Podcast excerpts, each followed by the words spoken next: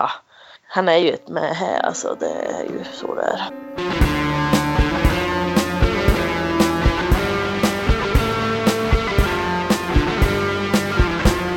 Hej och välkomna till Demonpodden. Podden där vi nu för tiden talar om filmer av kvinnliga filmskapare.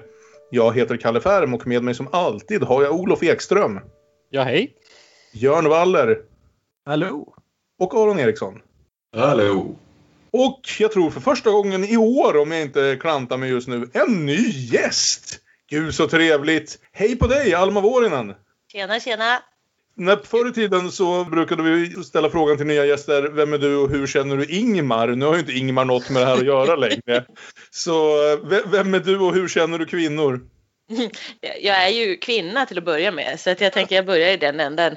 Eh, och vem är jag? Ja, jag är eh, en gravid småbarnsmamma som inte längre ser så mycket på film utan mest ser eh, reality-tv numera men har sett väldigt mycket film och väldigt mycket tv förut. Så är det. Och sen fick jag ju en chans att se film igen nu. Det var ju jätteroligt.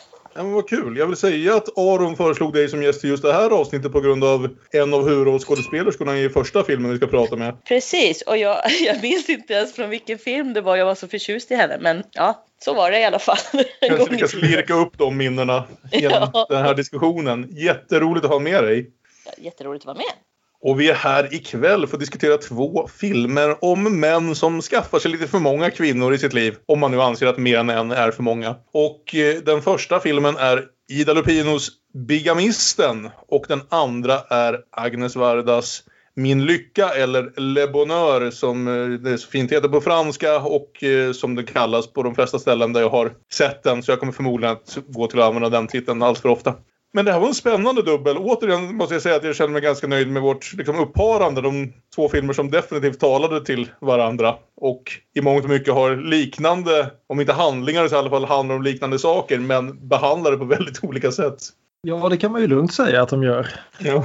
Och jag ska, det är väl här jag ska avslöja också att eh, när vi för ja, snart ett och ett halvt år sedan tror jag började diskutera den här idén att eh, säsong två skulle handla om kvinnliga regissörer. Så var typ den största orsaken till att jag hoppade på och, och, och sa ja det blir en jättebra idé var att ja nu kan jag tvinga någon annan jävel att se Le Bonheur. Jag har längtat efter någon att få diskutera den med i fem år nu.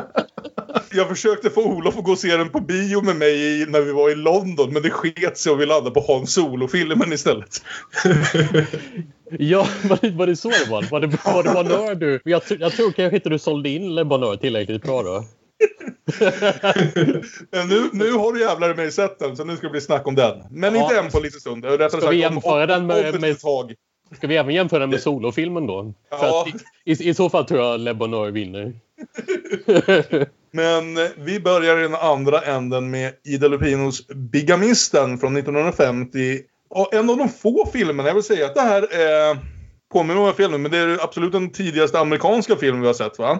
I den här serien av filmer. Vi har sett eh, 30 tyskt 30-tal, men vi har inte kommit så här långt bak i tiden i amerikansk film så vitt jag kan minnas. Och det är väl för att i stort sett på den här tiden så tillät Hollywood i stort sett en kvinnlig regissör åt gången. Och eh, när Dorothy, Dorothy Arsner lade ner efter 30 och halva 40-talet så fick Ida Lupino ett jobb som den enda kvinnliga regissören i Hollywood mer eller mindre. Ja, även det var väl mer eller mindre en slump. Inte så att hon inte ville men att de råkade släppa fram henne var att hon tog helt enkelt över regin på en av sina filmer när regissören blev sjuk. Mm. Och sen när hon väl hade regisserat en film och begärt inträde i liksom Guild of Directors så kunde de ju inte gärna ta bort den filmen. Det hjälpte ju liksom att hon redan var en ganska välkänd skådis som, som på det sättet hade lite cred och lite pengar bakom sig och liksom var ett välkänt namn antar jag. Eh, om man nu tar det valet att kliva in i den här, på den tiden, extremt mansdominerade världen. Fortfarande väldigt mansdominerade världen, men helt tokigt så på den tiden. Aron, är det jag som har fått för mig det här någonstans eller är det du som har varit ett Ida Lupino-fan kanske lite längre än vi andra? Jag vill säga att du har rekommenderat hennes filmer till mig betydligt längre än vad vi har hållit på med den här podden. Ja, första gången jag hörde talas om henne var väl Staffan Hellstrand-låten En ny Ida Lupino. Och då ville man ju veta mer. Sen dröjde det väl några år innan jag såg hennes filmer men eh, film noir har hon ju varit med i några stycken. Och hon regisserade ju kanske hennes mest kända film Hitchhiker. Den enda film noir regisserad av en kvinna, brukar det sägas. Och jag har inte sett något som motbevisar denna tes. Ja, jag har lite backstory på eh, Lupino här. Ja, hon är eh, brittisk. Eh, Kommer från en skådespelarfamilj. En skådespelarfamilj ända tillbaka till 1600-talet läste jag. Och blev eh, själv aktiv i 13-årsåldern. Och det blev så enligt henne själv att alla roller hon fick från 13 års ålder var att bara spela prostituerad hela tiden.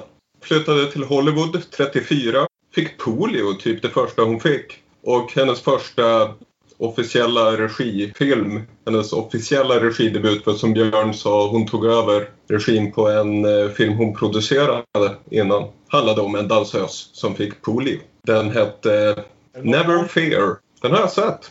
Inte så pjåkig. Inofficiell regidebut året innan, 49, var Not Wanted. Vad handlade den om? Unwanted Pregnancy. Ja, Och precis. Sen var det en tredje del i hennes samhällsfrågor-trilogi, Outrage, som jag vet att Björn har sett. Ja, det är ju något så väldigt sällsynt mitt under liksom eh, 50-talets mysigaste period att det är ett drama om våldtäkt. Överhuvudtaget så lyfter man ju ofta med Aida Lupino det här att hon vågade tackla saker som händer kvinnor men som kanske inte förekommer i film. Sådana här saker som graviditet, sexuellt våld, utsatthet, eh, sing- singeltillvaro etc. etc.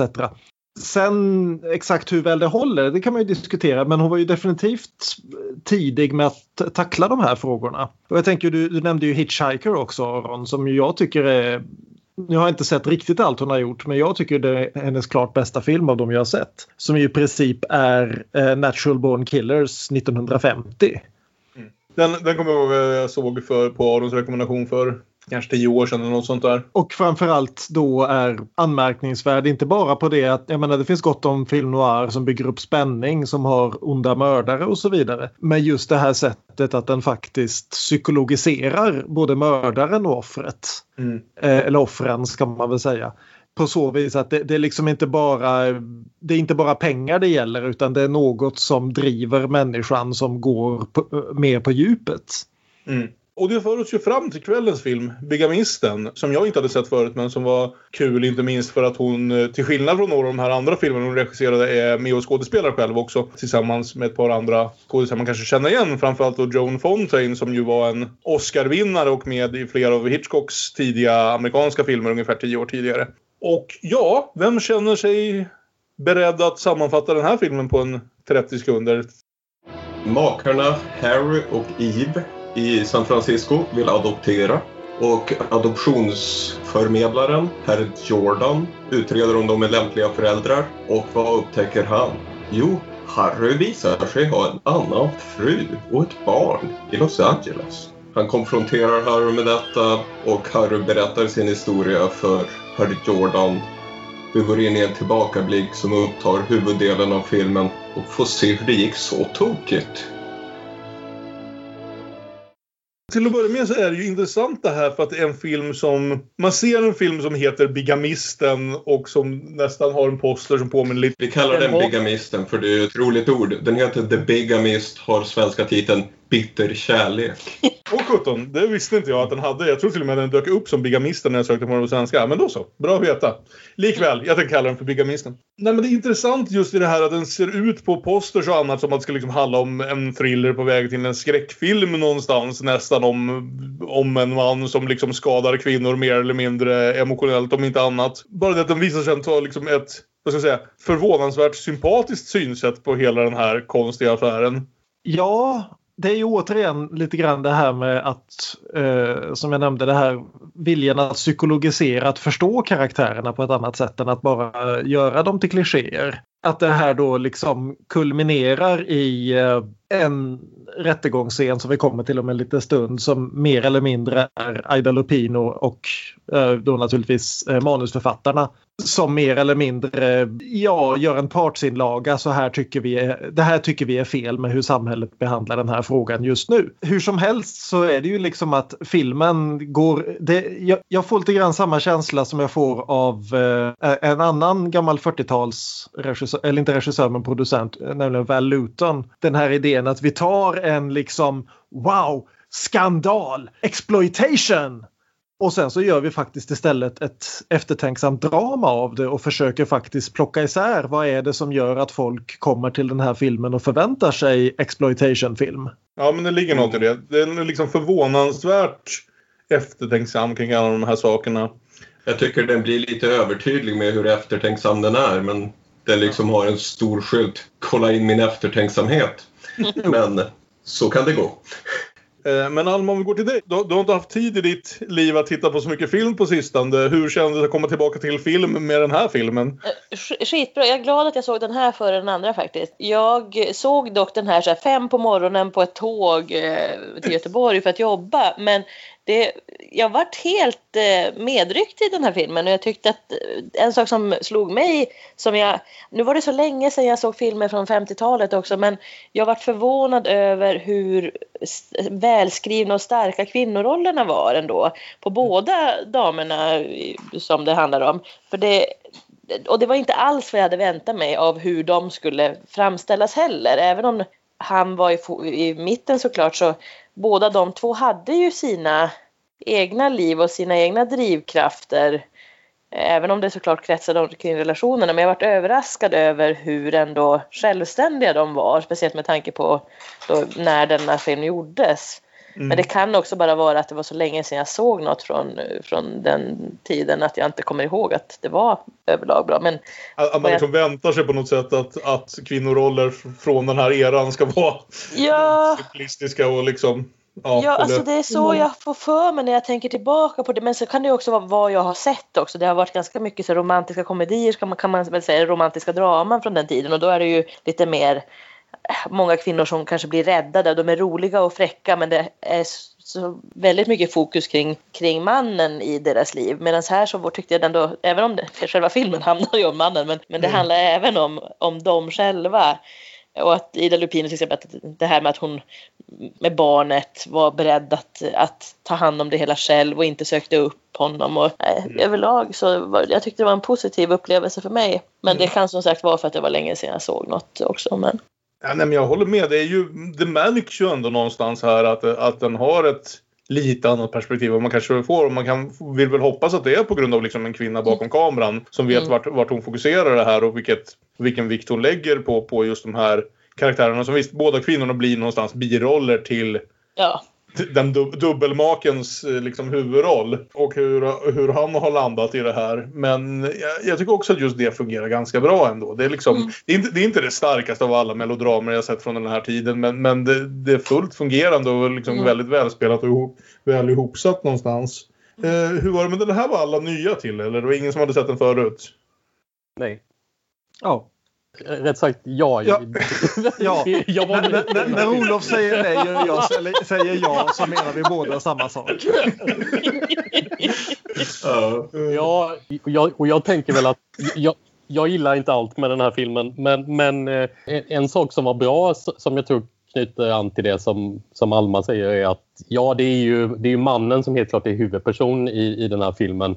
Men jag, jag tycker att det är ett bra val att låta honom inte var en ond man utan en, en med onda avsikter utan en man som mer, han råkar bli kär i två kvinnor och sen hanterar han det väldigt illa. Men det gör ju också att att, man har, att filmen har den utgångspunkten gör ju att kvinnorna blir inte bara någon slags offer utan de, de blir till, till två karaktärer i sig själva som har eh, egen vilja och egna drivkrafter och sådär och, och som, som interagerar med, med huvudpersonen på olika sätt. Nej, precis.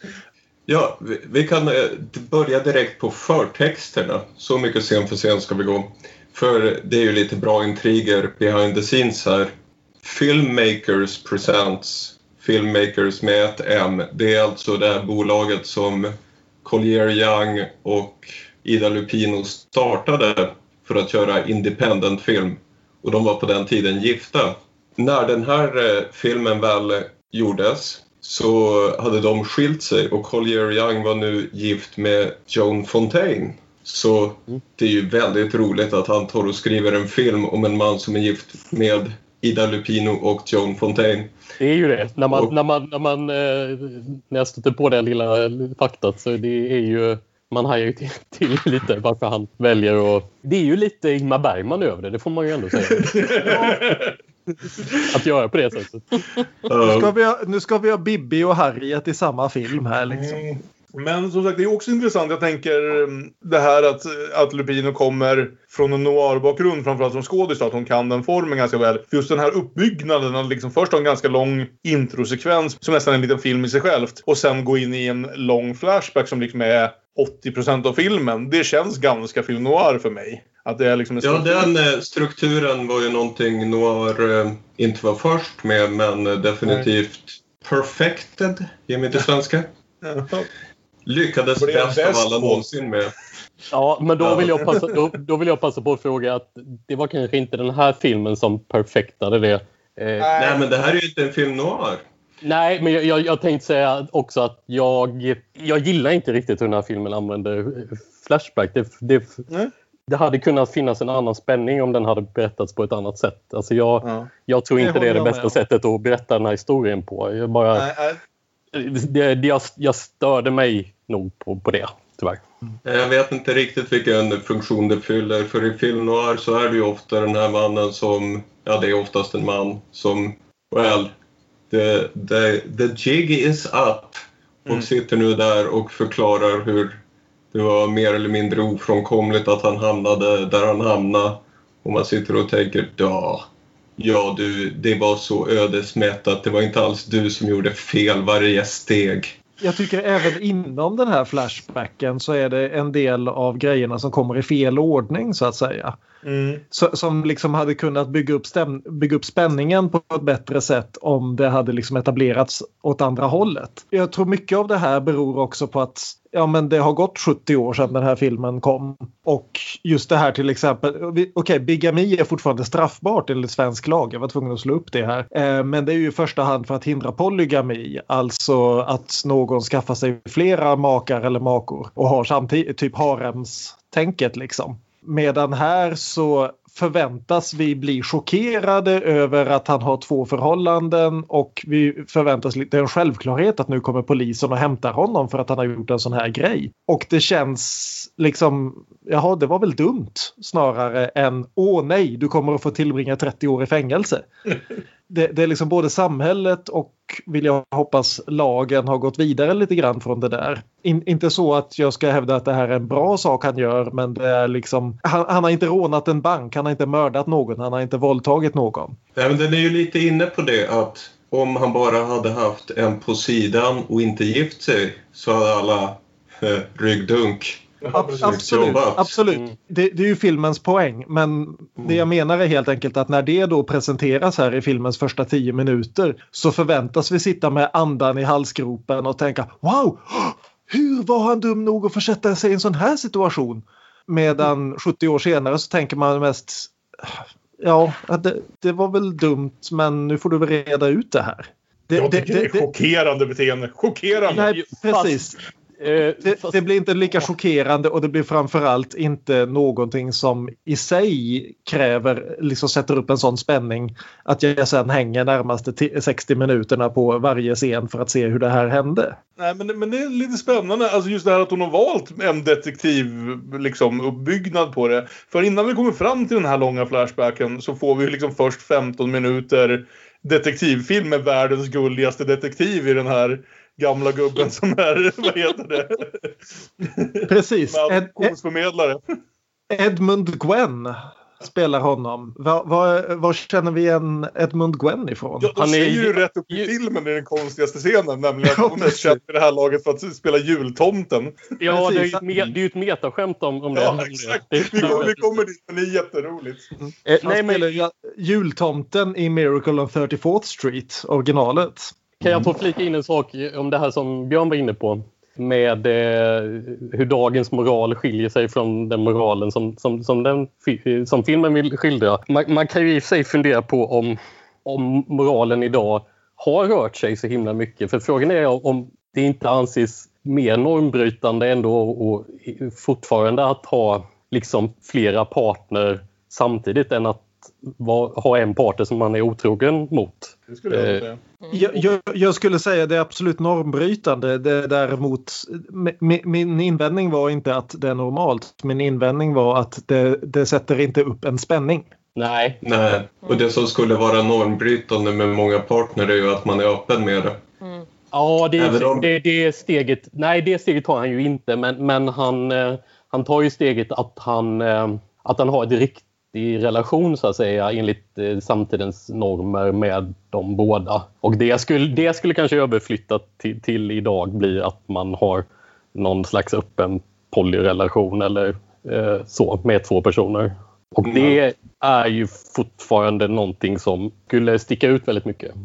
Alma, vad du för. Alma, vad du för tankar om bigami? Ja. Alltså jag vet inte om jag tycker det är så jätte... För det, alltså det, jag ty, vet inte om jag tycker det är så en jättestor skillnad idag jämfört med då faktiskt. I hur vi ser det. För att, eh, jag, jag tänker, ja visst, det här öppna, om, när vi kommer ut till nästa film sen, men, men att ha ett öppet förhållande med fler, jag tycker inte riktigt att man kan översätta det till att då ha ett förhållande med två olika eh, och leva sina separata liv. För det, det finns ju även idag, även om det är definitivt svårare att dölja det i och för sig. Mm. eh, Med sociala medier och, och allting sånt. Men jag tänker att det nog inte är jättestor skillnad och att den här ganska övertydliga poängen, jag tänker att den väl har ungefär samma betydelse idag faktiskt. Jag tycker att poängen har sin poäng fortfarande men eh, sen håller jag med om att den här spänningen kommer ju aldrig eh, riktigt så som man kanske hade tänkt sig att det skulle göra. Men Nej, du har en poäng där Björn att eh, den här skandalfaktorn som ska vara så kittlande, den finns ju inte helt Nej. enkelt. precis. Nej, det kanske är det som är... ehm, det kanske var mycket mer skandal om man såg den här på 50-talet. För den, den finns ju absolut inte nu, nej. Ja. Nej, nej, för sen som sagt så tror jag att, att eh, Lupino och Young inte heller vill att det ska vara en skandal utan hela poängen med filmen är väl att varför är vi så skandaliserade av det här? Medan det, men samtidigt så bygger ju dramat i filmen till stor del på att publiken ska göra det här i början av filmen. Och, och när filmen då dessutom heter The Bigamist Ja, så har man, så har man ju lite, lite grann avslöjat Precis. liksom, Det, det som var mest spännande med hela den grejen var det här faktum att jag inte visste att den skulle ha en Flashback-struktur. Så när det kommer den här första scenen och de sitter där nere och de pratar om om det finns några anledningar till att de inte skulle vara bra föräldrar till ett adopterat barn. Och vi får de här, vi ska säga, Edmund O'Brien som väl också spelar en av huvudrollen i Hitchhiker. Eh, spelar ju bigamisten.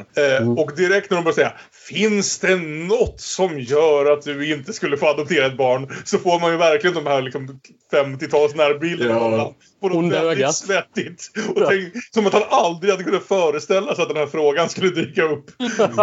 och jag bara insåg att Skriv under det här pappret. These give us permission to check into every detail of your private life.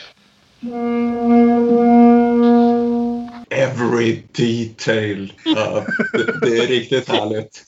Men, men en liten fråga hörni. Alltså jag, jag var lite trött där vid femsnåret när jag började se början. Varför, varför vart han privatdetektiven? Varför, varför hyrde de in honom? Vad var hans... Jag, han skulle undersöka deras liv men och försöka få dem ett barn. Jag fattar ingenting. Nej, men han är Varför myndighet, Han- han, han är är en myndighetsperson jävligt- av något slag.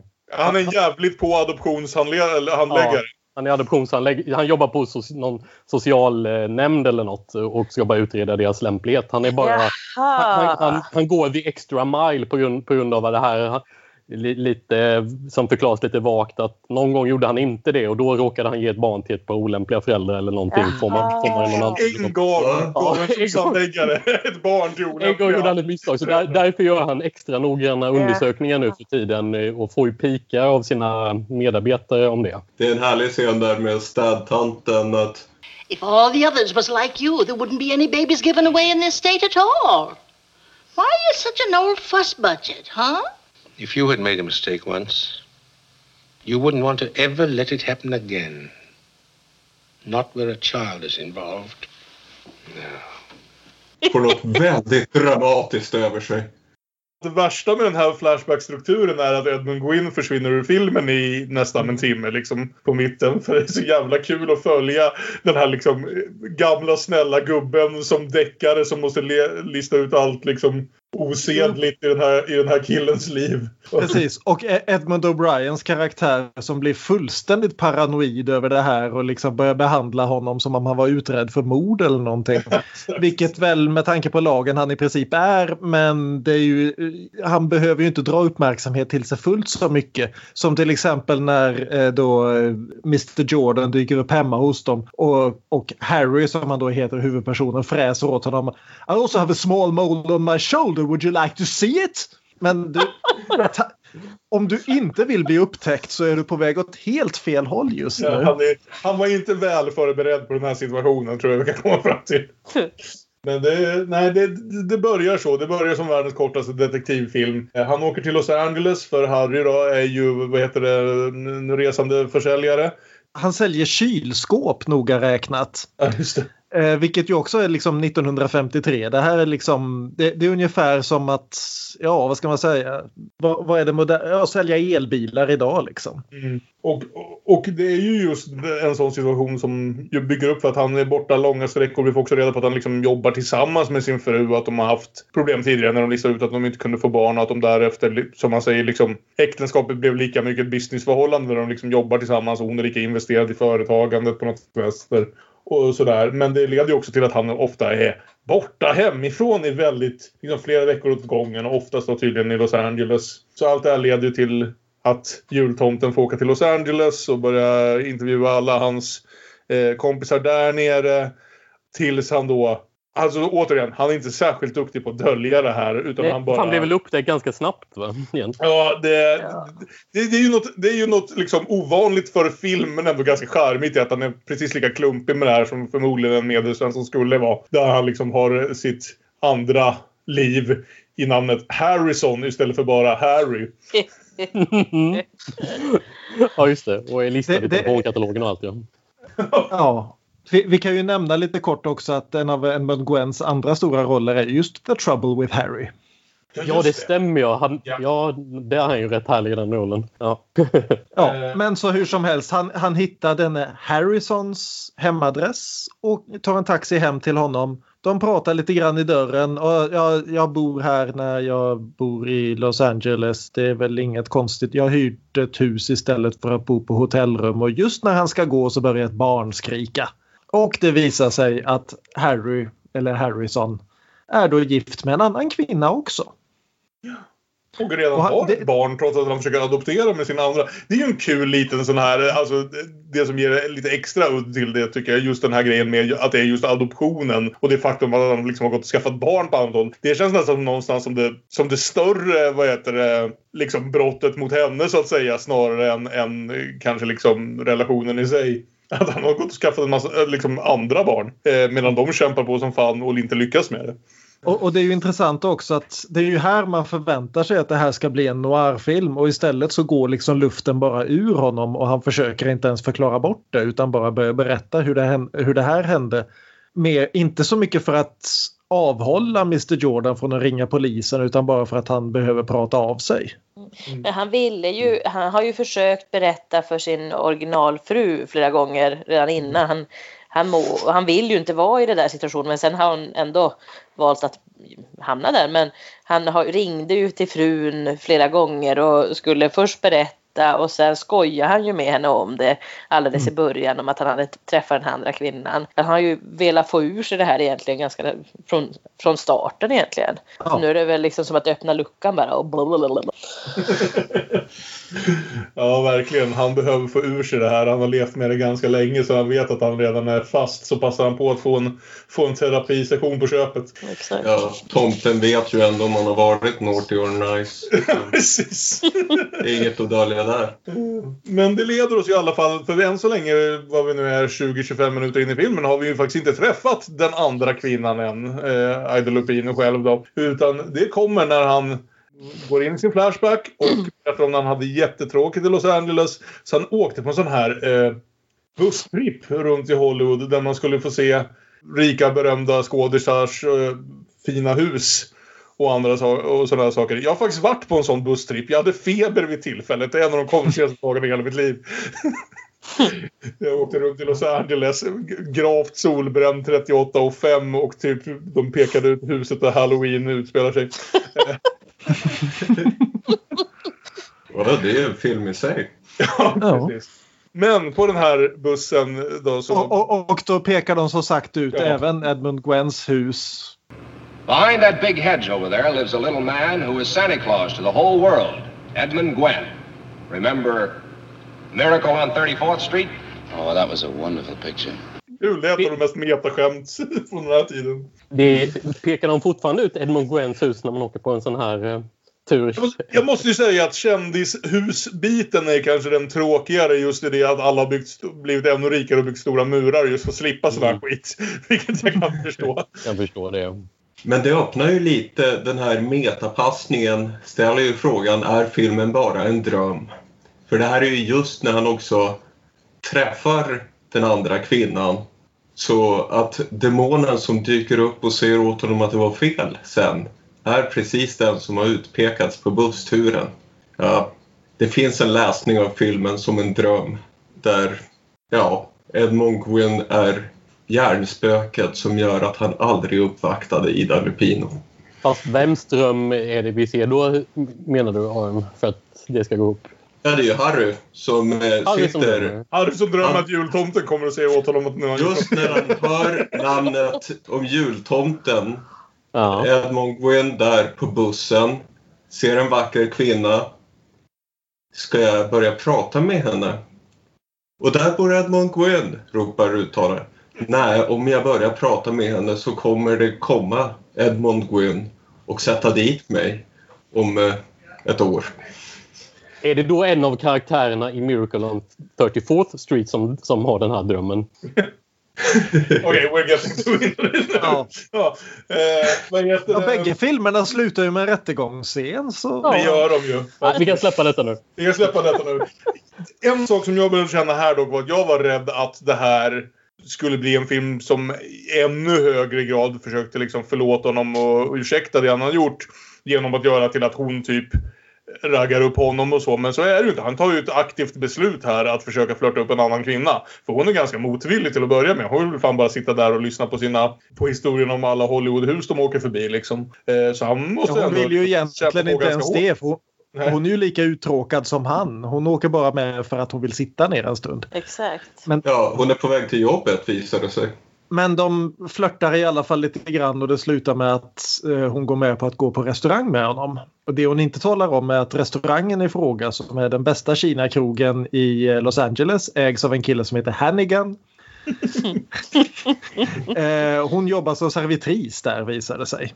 Vil- Vilket väl också är en liten eh, udda grej för liksom eller jag ska inte säga jätteudda men just utifrån liksom glamorösa Hollywood 50-talet att vi har en 35-årig kvin- singelkvinna som jobbar som servitris. Mm, mm. Det, ja, Mm bara spegel, det är så kul nu för tiden att se den här spegeln av liksom en Kina-krog som något exotiskt och lite annorlunda som man nästan är nej men oj vad är det här för något jag har gett mig in på. Eh, och de ser ut ungefär som typ de flesta Kina-krogar gör i Sverige nu för tiden. Det är inte mycket som har förändrats. Det sitter den här jävla katten och vinkar åt en. Eh, och, och, det och, det liksom- obligatoriska akvariet och ja. Precis. Men ja, eh, hela film noir-liknelsen i upplägget det är ju den här passiva mannen som eh, styrs fram och tillbaka, verkar vara helt utan egen agens så som han berättar sin historia nu. Men eh, han har ju samtidigt inga ambitioner med det här. Så, och det, det är väldigt osexuellt, deras flört. Man kan knappt kalla det en flört ens. Det är väldigt platonskt där i början. Det är mest en kravlöshet. Det är inte... Ja, det finns ju många noirfilmer man kan nämna. Pitfall är en personlig favorit. Och mannen som, som träffar den lite oh, spännande andra kvinnan. Och i Pitfall visar sig hon inte vara elak heller. Men, men så var hon ihop med en gangster så det skiter sig ändå. Men det var en annan film. De säger ju till och med det rakt ut att hon var precis lika ensam som han. Och det, var liksom, det är helt enkelt två människor som inte står ut med att vara ensamma en eftermiddag.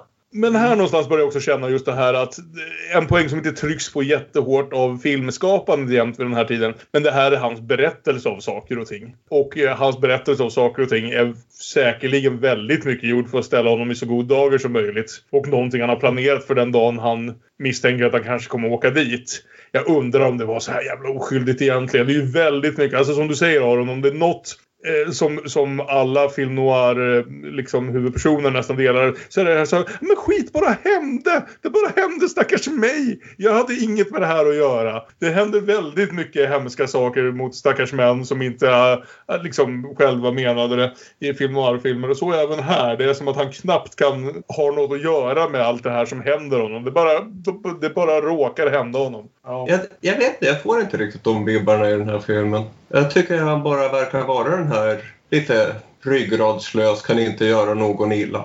Men, Så- men vi har, I och för sig som Kalle, som Kalle säger så den här berättarstrukturen gör ju förstås att det är han. Man, man får förstå det som att det är Harrys point of view i hela, i hela Flashbacken. Det gör ju inte berättelsen mer dramatisk. Så det är den, men eh, det gör den kanske lite intressant då ur, det, ur den aspekten att kan vi verkligen lita på det som filmen berättar för det är huvudpersonen som, som, som, själv väljer att lägga fram det på det här sättet.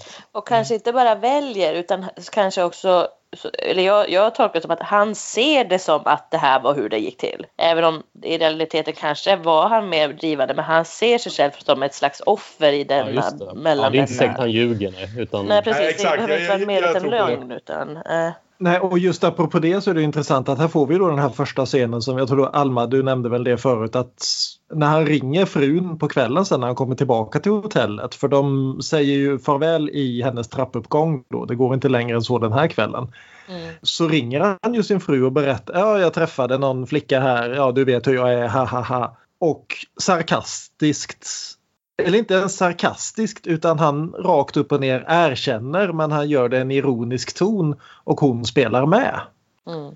Så det är ju intressant utifrån det, den synvinkeln också att han har försökt vara öppen här men den här karriärkvinnan han är gift med numera är för upptagen med jobbet för att lyssna på honom. Just det där är ju något som används i den här filmen och som jag tycker är intressant. Det kanske inte hanteras helt väl med liksom 2020-tals ögon men jag tycker det är intressant just den här, för det tas upp flera gånger just den här grejen att hon numera är en arbetande kvinna. Att hon är karriärkvinnan, att hon är en bättre försäljare än vad han är. Mm. Det, det är inte en helt liksom, ja men du vet kvinnor som gör karriär, de, de, vill, inte ha, de vill inte vara gifta etc. Det, det, liksom, det där ligger ju i bakgrunden någonstans och är lite oturligt. Men du har också den här väldigt bra scenen tycker jag sen som följer när han då är hemma igen och de har någon affärsmiddag med några eh, kunder. Och hon är den som säljer på dem de här kylskåpen. Och sen när de ska gå och lägga sig. Så jag menar det här är 1953. Eh, enligt censuren så måste gifta makar sova i separata sängar. Jag tror det till och med var väl föreskrivet exakt hur många centimeter eller tum då snarare kanske det skulle vara mellan sängar om de syns i bild. Mm. Men Aida Lupino använder detta till att skapa ett avstånd mellan dem. Han försöker prata med henne och hon är för glad över affären och för trött för att lyssna. Och, och, och just det tycker jag, det, det är ett av de här ögonblicken där jag verkligen tycker att den här filmen skiner ordentligt. Just det här att hon använder de här eh, 50-tals klichéerna för att bidra till historien snarare än någonting man måste jobba runt. Om man lägger till det, manusförfattaren var tidigare gift med regissören och de hade ett filmbolag tillsammans där de jobbade hårt. Sen skilde de sig. Mm. Var det för mycket business? ja, det är spännande den bakom historien. Eh, Det är ju bara kul att hitta på. ja, men Man jag ska känner, inte göra den läsningen egentligen. Men herregud, vem kan låta bli? Men jag, jag tänkte också det här att en sak som jag känner är lite av en, vad ska man säga, något de missar lite i den här filmen. Det är det faktum att när John Fontaine som är med i början av filmen och sen försvinner en halvtimme. På grund av strukturen fungerar den här filmen väldigt mycket så att skådisar, alla skådisar utom han i huvudrollen, Edmund, Edmund O'Brien, kommer och går lite grann. Men när Joan Fontaine, de här två scenerna, först den på telefonen och sen den, det här, den här businessmiddagen de är på. Så är hon så jävla bra så jag känner att den här filmen gör den inte riktigt rättvisa för hon är med så väldigt lite eh, i slutändan ändå. Så de scener hon faktiskt får är liksom... Hon är ju filmens stora stjärna, inte bara i att hon förmodligen var den mest kända personen i filmen och den som drog mest publik med, med sin Oscar och så vidare. Va? Men jag tycker nästan hon är bäst i den också rent skådespelarmässigt. Hon Mm. får igenom allt det här. Precis, och nu, nu använder ju Lupin och det Fast det, med den liksom, takten filmen har så blir det kanske lite väl utdraget. Därför att när han kommer tillbaka till LA så träffar han eh, Phyllis som hon heter, Ida Lupinos karaktär igen. De går ut och dansar, de har en väldigt romantisk kväll och det är så mycket av en liksom okej nu hoppar vi i säng-scen man kan ha 1953 som är en riktigt fin scen tycker jag.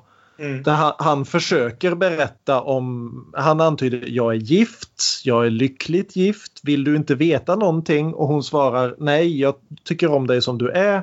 You know, I'm going away again tomorrow. Tomorrow's a long time off.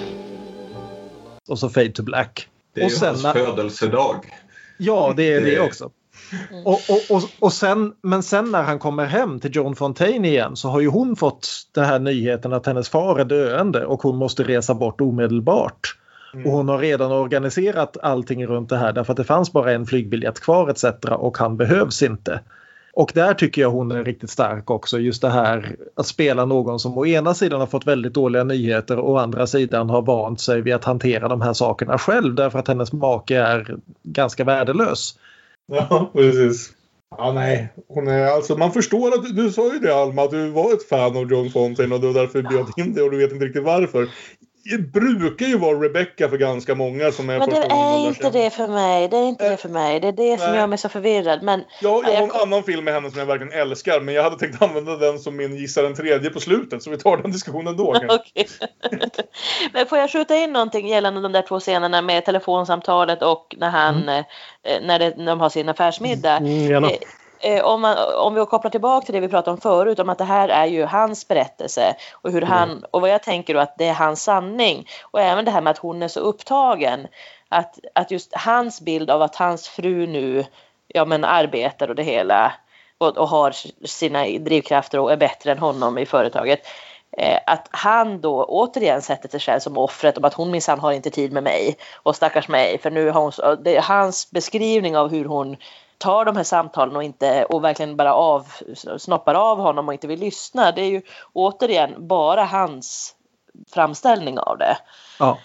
Så jag, jag tänker det, det, vi pratade om det förut men, men just de där scenerna tycker jag är ännu mer tydliga om hur, hur, hur, hur mycket offer han ser sig själv som. Ja, han målar väl upp sig själv som obehövd i, i, sin, i sin relation till Eve skulle man väl kunna säga. Och eh, att, att på något sätt använder han väl det som eh, lite grann ursäkt för det han gör sen med Phyllis. Han rättfärdigar sig i alla fall lite grann. eh, Ja. Även om han tar ansvaret också för all del. Men ja, han är ju ett med här alltså. Det är ju så det är. Ja. Han är ju ett jävla mähä och eh, jag vet inte om jag håller med er om att han, eh, att han är så off. Jo, det är han. Det är det jag inte håller med er om. Nej, Men han, vill, han är väl inte enbart ett offer men, men, eh, men han, eh, han utmålar ju sig själv som att eh, det är väldigt synd om honom. Mm. Ändå. Ja, men han känner sig ju ensam i sitt äktenskap. Det är i alla fall helt klart. Ja, om det är rätt eller fel kan vi gå tillbaka till. Men just det här behövd är ju ordet han använder i nästa scen när han åker Ja. tillbaka till Los Angeles. Och det visar sig att Phyllis har blivit lite rundare om magen se- senaste månaderna. Mycket fina va? syns. Ja, det är ett gott betyg för krogen. Ja. Och, och som eh, graviditeter behandlas på 50-talet så måste hon vara sängliggande i nio månader tydligen. Fy fara och vad hemskt. Ja, hon har uppenbart foglossning i alla fall. Så där ligger hon. Och eh, han känner ju äntligen just det här, jag är behövd. Det är precis vad han säger till, eh, vad heter han, jultomten, herr Jordan. Det är det han berättar där i berättarrösten. Medan hon gör ju allt för att inte vara den kliché jag fångar dig på, genom att bli gravid. Vilket är, ja, det är en historia. Som men, men, men just det här också att här så fattar ju han ett beslut. Ja men okej, jag dumpar min fru, jag gifter mig med dig istället. Men då går ju hennes, hans svärfar och dör. Och hans fru får då det här stora ögonblicket där hon faktiskt berättar varför det här liksom adoptionen är så vi- För de har ju haft så dålig kommunikation. Det har varit mer eller mindre att ja men ett barn måste vi ju ha, haha och jag kan inte ha ett, då får vi väl adoptera ett då. Men just när då John Fontaine kommer till honom och förklarar, ja men det här, jag kan inte, jag måste. Det, det här är liksom, nu är min far död, jag har, jag har dig och det räcker inte, jag måste ha ett barn också.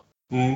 Men det som Och, och, så, säljer och då, in då, just sitter han den- där, då sitter han där i den här saxen liksom. Återigen, det är han som berättar. Och det är ju Mm. väldigt vältajmat det här måste man ju säga. Men ja. Mm. Men det är den scenen eh, med John Fontaine, vad heter hon? Eve.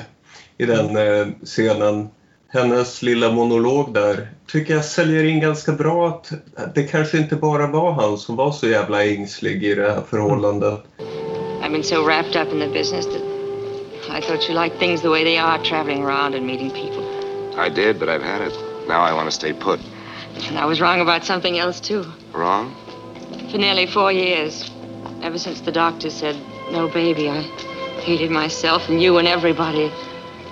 I was resentful when you suggested adopting one. I couldn't see taking care of somebody else's child. Remember that? Yes, I remember. I was wrong. Stängde av alla känslor. Gick in i karriären för vad fan. Ja, det, det, det, Och att hon verkligen pratar om hat där på ett sätt som... Ja, det kanske inte var så kul i det där äktenskapet för uh, Harry. Det är något intressant här ändå i hela den här filmen som ändå tar ett helhetsgrepp här i att den kommer som en del, som du säger Björn, som några slags nymodiga försök på 50-talet att liksom psykologisera sådana här saker lite mer eh, och börja diskutera sådana här saker på, vad ska vi säga, vad som då räknas som ett mer nyanserat sätt. Det är liksom ett för, eh, försök till att se bredare på, på sånt som de, man tidigare förmodligen som samhälle bara hade dömt ut liksom rätt upp och ner. Samtidigt som jag tänker mig fortfarande att mycket av sympatin vi ska känna mot den här karln har att göra med att han är den vita mannen i det här förhållandet. Och hade det här antingen handlat om en man av annan ras eller om en kvinna så vet inte fan om en 50-talsfilm hade kommit undan med att inte döma dem hårdare. Och när, när, när jag sa förut också att jag tycker att en del saker kommer i fel ordning så är det just den här scenen John Fontaine har. Den här liksom där hon släpper garden fullständigt. Som jag tycker det hade kunnat signaleras tidigare. För att bygga, Ja. upp, lite, bygga upp mer konflikt i filmen. Mm. Absolut. Mm, jag förstår det där hon är redo att säga det men, men det är där bitarna lite faller på plats handlingsmässigt att okej då han kanske, ja det är där man får lite retroaktivt lägga in det för att förstå honom i det tidigare på ett välvilligt vis. Och ett dramatiskt tilltalande vis. Och just de här bitarna är väl det som gör den här filmen, eller som för mig gjorde den här filmen på väldigt många sätt väldigt realistisk även idag. Just det här att, att inte kunna få barn när man har en, en barnönskan och hur man då, just det här med hatet, att, att driva isär ett förhållande på grund av en sån sak och som dessutom, hela det här vi pratar om att inte vara behövd, hur det kan driva en till att söka en annan relation eller liksom sådana saker. Jag, tror, jag tycker de, de temana är ju högaktuella oavsett vilken tid man pratar om. Men som ni säger, absolut, hade det inte varit en vit, vit man så hade det ju varit... Visst känns det som att om John Fontaine hade gått och skaffat sig en annan make på annan ort för att han är Absolut. borta så jävla mycket så hade den här filmen inte kunnat vara lika sympatisk mot henne vid det här tillfället. Absolut. Ja. Inte lika uttalat i alla fall. Det hade man nog fått läsa in själv när hon dör i sista scenen. Ja, exakt. Hon hade absolut behövt dö i barnsäng i sista scenen. Det är ju det som man... Ja. Men, men, men just det är ju intressant för det gör ju inte Phyllis, alltså Ida Lupinos eh, karaktär. Men däremot så är det ju en svår förlossning och när han då äntligen får se sitt barn så bestämmer han sig för att nej men nu gör jag det här. Nu, nu ska jag se till, jag, jag ska stanna hos min nuvarande fru tills eh, adoptionen är färdig. Sen dumpar jag henne och så flyttar jag in med Phyllis istället. Men det bär sig ju inte bättre än att hans originalfru dyker upp i LA som födelsedagspresent, eh, som bröllopsdagspresent. Och när de ska gå från kontoret till restaurangen så springer de ihop med grannpojken i huset som han delar med Phyllis. Och det är alltså okej okay, för att LA inte hade fullt så många invånare 1953 men det känns som en lite krystad koppling tycker jag. Ja, det är lite väl småstadsscen. Okej, okay, för jag tänkte att eh, det var en kollega eller något och då var det mer logiskt men, men eh, nu blir det ju konstigare om det är som ni säger. Mm. Så Phyllis får ju reda på att han har setts på stan med en annan kvinna och hon blir förbannad. Han erbjuder henne skilsmässa men när hon har sovit på saken så kan hon inte för hon älskar honom för mycket. Och hon skulle vara ensamstående mamma och dessutom som sagt fortfarande svag och sjuk 1953. Och där slutar ju Flashbacken och vi är tillbaka i, tillbaka i nutiden. Mm. Och jultomten bestämmer sig för att inte ringa till polis. Därför att han, det, det, är ju trots allt hans jobb att ta hand om eh, hjälplösa ungar. ja. Men, men ja. vänta nu, för polisen blir ju ändå inblandad. Hur, hur händer det då? Ja, och som jag fattade så är det väl han själv som ringer polisen. Det fattar jag också som. Så han tar farväl av Phyllis efter en väldigt sån här känslosam stå och titta på någon som sover-scen åker hem till lägenheten i Frisco, går in och tittar på leksaken de har köpt till sitt kommande barn. Han möter sin fru i dörren och inte ens då kan han berätta vad det gäller. Han, har hävdat genom hela filmen att han har försökt berätta för henne och nu när han liksom verkligen bara ska gå ner och sätta sig i polisbilen så kan han inte berätta. Utan Min han ska göra den här advokat. Ja, scenen från äktenskapet-scenen, liksom slutet ja. av avsnitt tre. Där liksom eh, Liv måste få reda på alltihopa genom sina kompisar. Ja. Det är liksom det han erbjuder här. Ja, jag tänker inte berätta vad som har hänt. En kompis ska ringa dig. mm. Och så klassiker i sådana sammanhang nästan att sluta med en lång monolog i en rättssal. Det känner jag händer i en del filmer från, ja, säkert fortfarande, men framförallt från den här eran. Där en, någon, någon får stå upp för sin rätt eller en domare får säga vad det här faktiskt handlade om. Jo, och eh, Aida Lupino har ju form på det, alltså, för det gjorde hon ju också i, eh, vad heter den, eh, Outrage. Den slutar ju på exakt samma sätt den också. Okay. Fast då med omvänd handling. Inte att kvinnan i fråga är oskyldig utan att hon är eh, traumatiserad. Advokaten hävdar i alla fall just det här som vi tog upp förut att Ja men alltså om han bara hade vänstrat med Phyllis och inte hade liksom eh, gift sig med henne och lovat underhålla henne och alltihopa. Då hade, då hade ingen tyckt det var något konstigt alls. Nu valde han istället att ta sitt ansvar. Ska han verkligen kastas i fängelse för det? Ja. Jag gillar ändå att mycket den här rättegångsscenen gör. Just det här att domaren förklarar mer eller mindre att ja men ditt värsta straff oavsett vilket straff jag ger dig och vi får inte reda på vilket straff han får så är liksom straffet du ger dig själv och dina kvinnor ger dig kommer att vara värre än någonting jag kan dela ut. You're basically a decent man and that's the whole point. When a man, even with the best intentions, breaks the moral laws we live by, we really don't need man made laws to punish him. You'll find out that the penalty of the court is always the smallest punishment. Det är ganska exakt samma tal som Angel håller till Charles Gunn i säsong 5.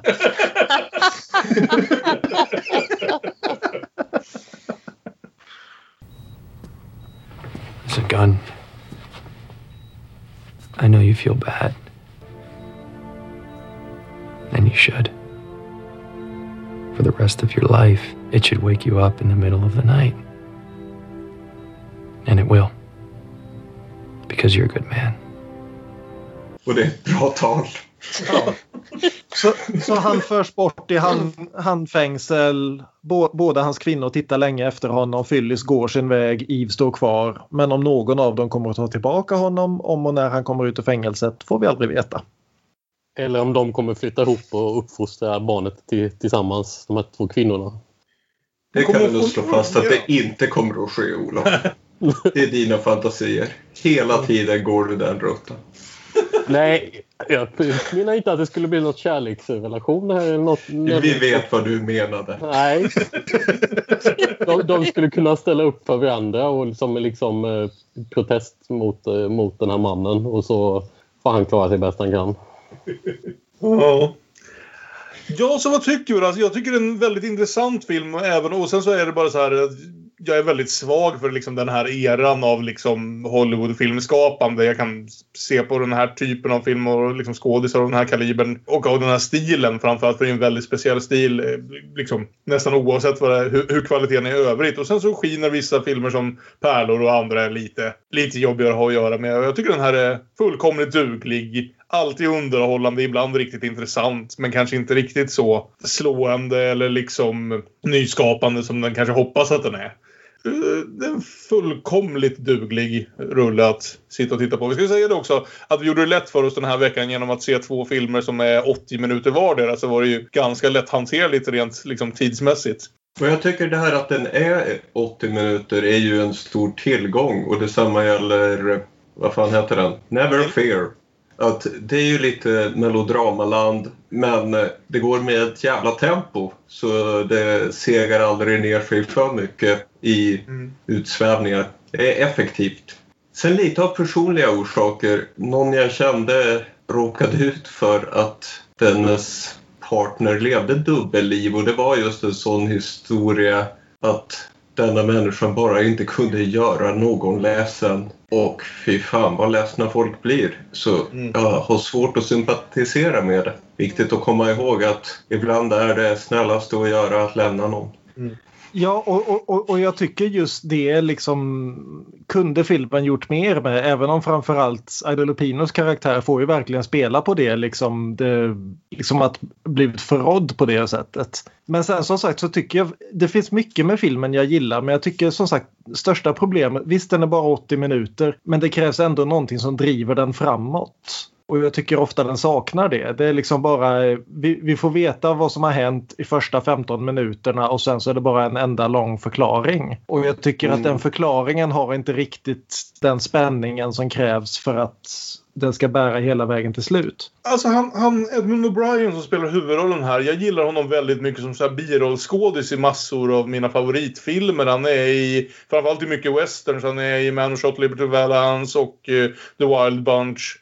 Och liksom sådana filmer. Jag vet inte riktigt om han fixar en hel huvudroll här. Alltså så- som du säger, han är ett jävla mähä och han känns som det. Och jag är inte säker på att jag sympatiserar med honom riktigt till den grad jag förväntas göra det. Och jag tycker att båda de här kvinnorna verkar liksom förtjäna bra mycket bättre även innan de vet att det finns en annan kvinna.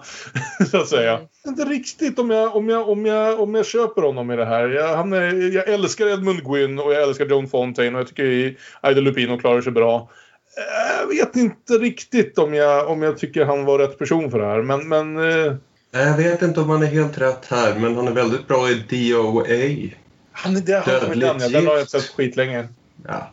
Även om, som sagt, vi vi har konstaterat att det är en ganska kort film, den är bara 80 minuter. Men, men, men trots det så känner jag att den, eh, den kravlar sig fram lite grann. Det är där att det aldrig tänder till. Det betyder inte att jag tycker illa om den nödvändigtvis, men, men att jag eh, hade nog lite tråkigt.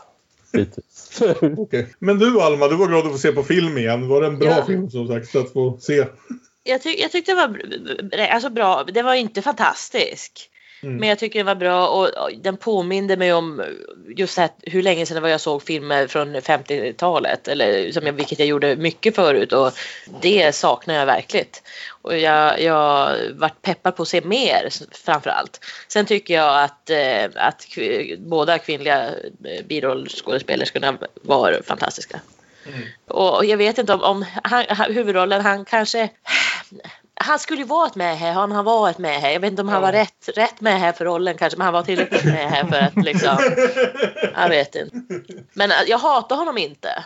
Så, och Nej. det, det skulle jag lätt kunna göra. Jag sympatiserar med, med båda damerna men jag hatar honom inte vilket jag eh, ändå kanske hade förväntat mig att göra. För trots Ja. att det inte Trots att, att han inte han är inte så sympatisk inte, och jag tycker han offerkoftar sig själv. Men jag hatar honom ändå inte. Nej. Så något Ja, men- rätt gör han. Spännande start på den här diskussionen. Vi har en hel film till att ta oss igenom. Men eh, vi tar lite paus först och lyssnar på Arons fantastiska pausmusik från pianot. Så kommer vi tillbaka om några minuter och pratar om Agnes Varda och Ja. Min lycka.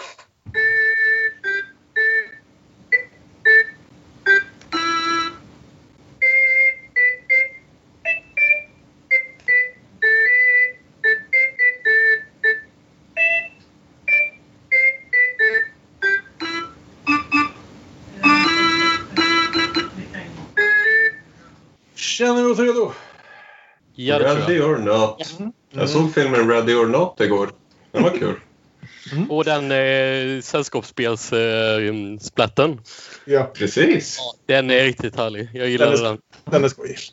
Ja, tillbaka från pausen är vi väl så redo som vi någonsin kommer bli att diskutera Agnes Varda och Le Bonheur eller Min Lycka. För mig känns det lite grann någonstans som att det var, jag vill säga, samtidigt som vi kom på den här briljanta idén att göra andra säsongen om kvinnliga filmskapare så dök det upp väldigt mycket sådana här hyllningar till just kvinnliga filmskapare. Inte minst då den här dokumentärserien Women Make Film som jag har nämnt flera gånger. Även en hel del annat. Och jag vill säga att mycket av det var kopplat till att jag vill säga att det vad förra året skulle ha varit Agnes Vardas 100-årsjubileum eller 100-års födelsedag. Lite liknande som hur när Ingmar skulle ha fyllt 100 år så släpptes det DVD-boxar till höger och vänster och människor startade Så poddar var och annat. folk äntligen redo att hylla den vita mannen. Ja, precis. Vä vänta nu, hund, hon är alltså född 1928 så nu vet jag inte vilken kalender du använder. 90 då. 90, ja, Okej, bad, bad at math. Det borde fan vara en jingel. Fortfarande konstig matte. ja, men eh, hur som helst. Det var, släpptes mycket eh, Agnes Varda-hyllningar, eh, Agnes Varda-boxar, Agnes Varda både fram och tillbaka. Och det är ju skönt därför att vi slutligen har tagit oss fram till Agnes Varda. En kvinna som ju någonstans blev den mest uppmärksammade kvinnliga regissören i allt det här som benämndes den franska nya vågen under 60-talet. Och känner jag också en regissör som jag förmodligen borde vara lite mer bekant med än vad jag är. Jag har bara sett inklusive min lycka, tre av hennes filmer. Som alla tre har varit väldigt bra, så jag borde ge mig ut på jakt efter mer. Men jag känner mig inte riktigt så bekant som jag kanske borde vara. Jag vet inte. Björn, är du mer bekant? Jag gick till dig för att du kanske hade störst chans att vara det. Eh, det får jag erkänna att jag inte är tyvärr. Jag har sett igen en del av hennes grejer senaste veckorna men inte så mycket som jag hade velat. Hennes stora fotspår i filmhistorien är ju den här Cleo från 57 från 1962. Ja, det är en fantastisk film. Och hon gjorde ju ett antal spelfilmer och dokumentärer fram till slutet av 90-talet och efter det så gjorde hon egentligen bara dokumentärer vad jag vet. Mm. Hennes sista eh, stora komedi med Robert De Niro och Gerard Depardieu kraschade ganska rejält. Tyvärr. Och eh, hon, hon fick ju faktiskt den äran som få filmmakare får, nämligen att hon fick göra de här ärevarven på slutet. Hon var ju verksam verkligen Precis. in i slutet och fick till och med sammanfatta sin egen kar- karriär med då den här Varda av Agnes från 2019 som väl kom ut, jag tror den kom ut strax efter att hon dog. Mm. 2019. Där hon ju verkligen får gå igenom hela sin karriär och både som fotograf och som konstnär och som filmmakare och berätta Ja, vad var det jag tänkte med det här och varför gjorde jag så här och vem, vem påverkade mig att göra det här och avsluta med att låta sig själv fejda ut i grått och säga liksom sista orden att och sen försvinner jag. Ja, nej men en filmmakare som hela tiden liksom hade idéer och hela tiden någonting som drev på. Mm.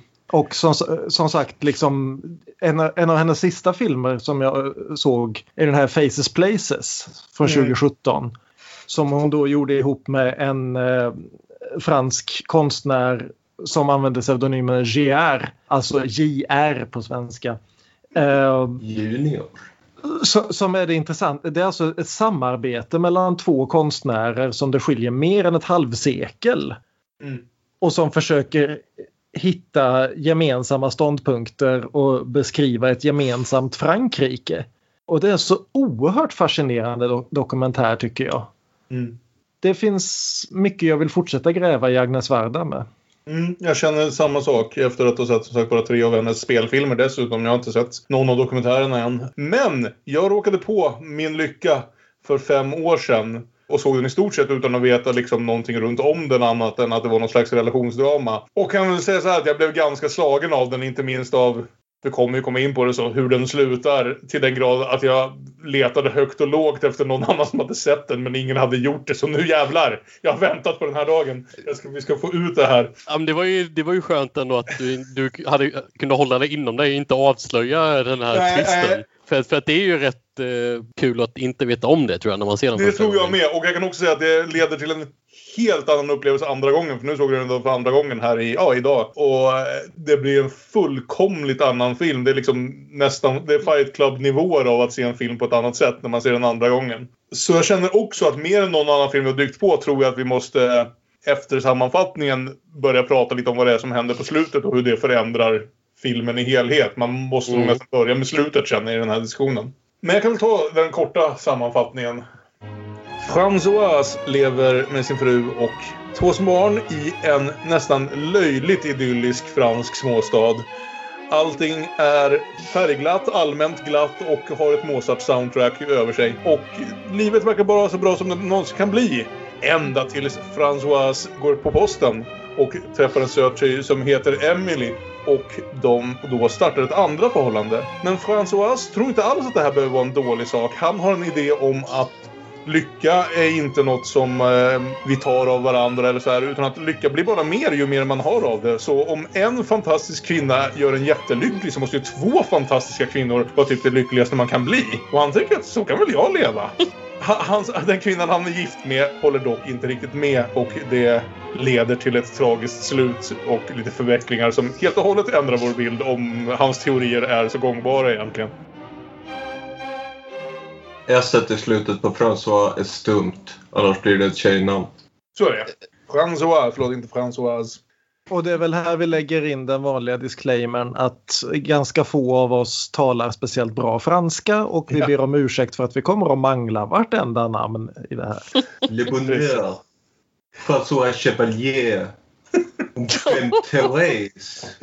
Okej.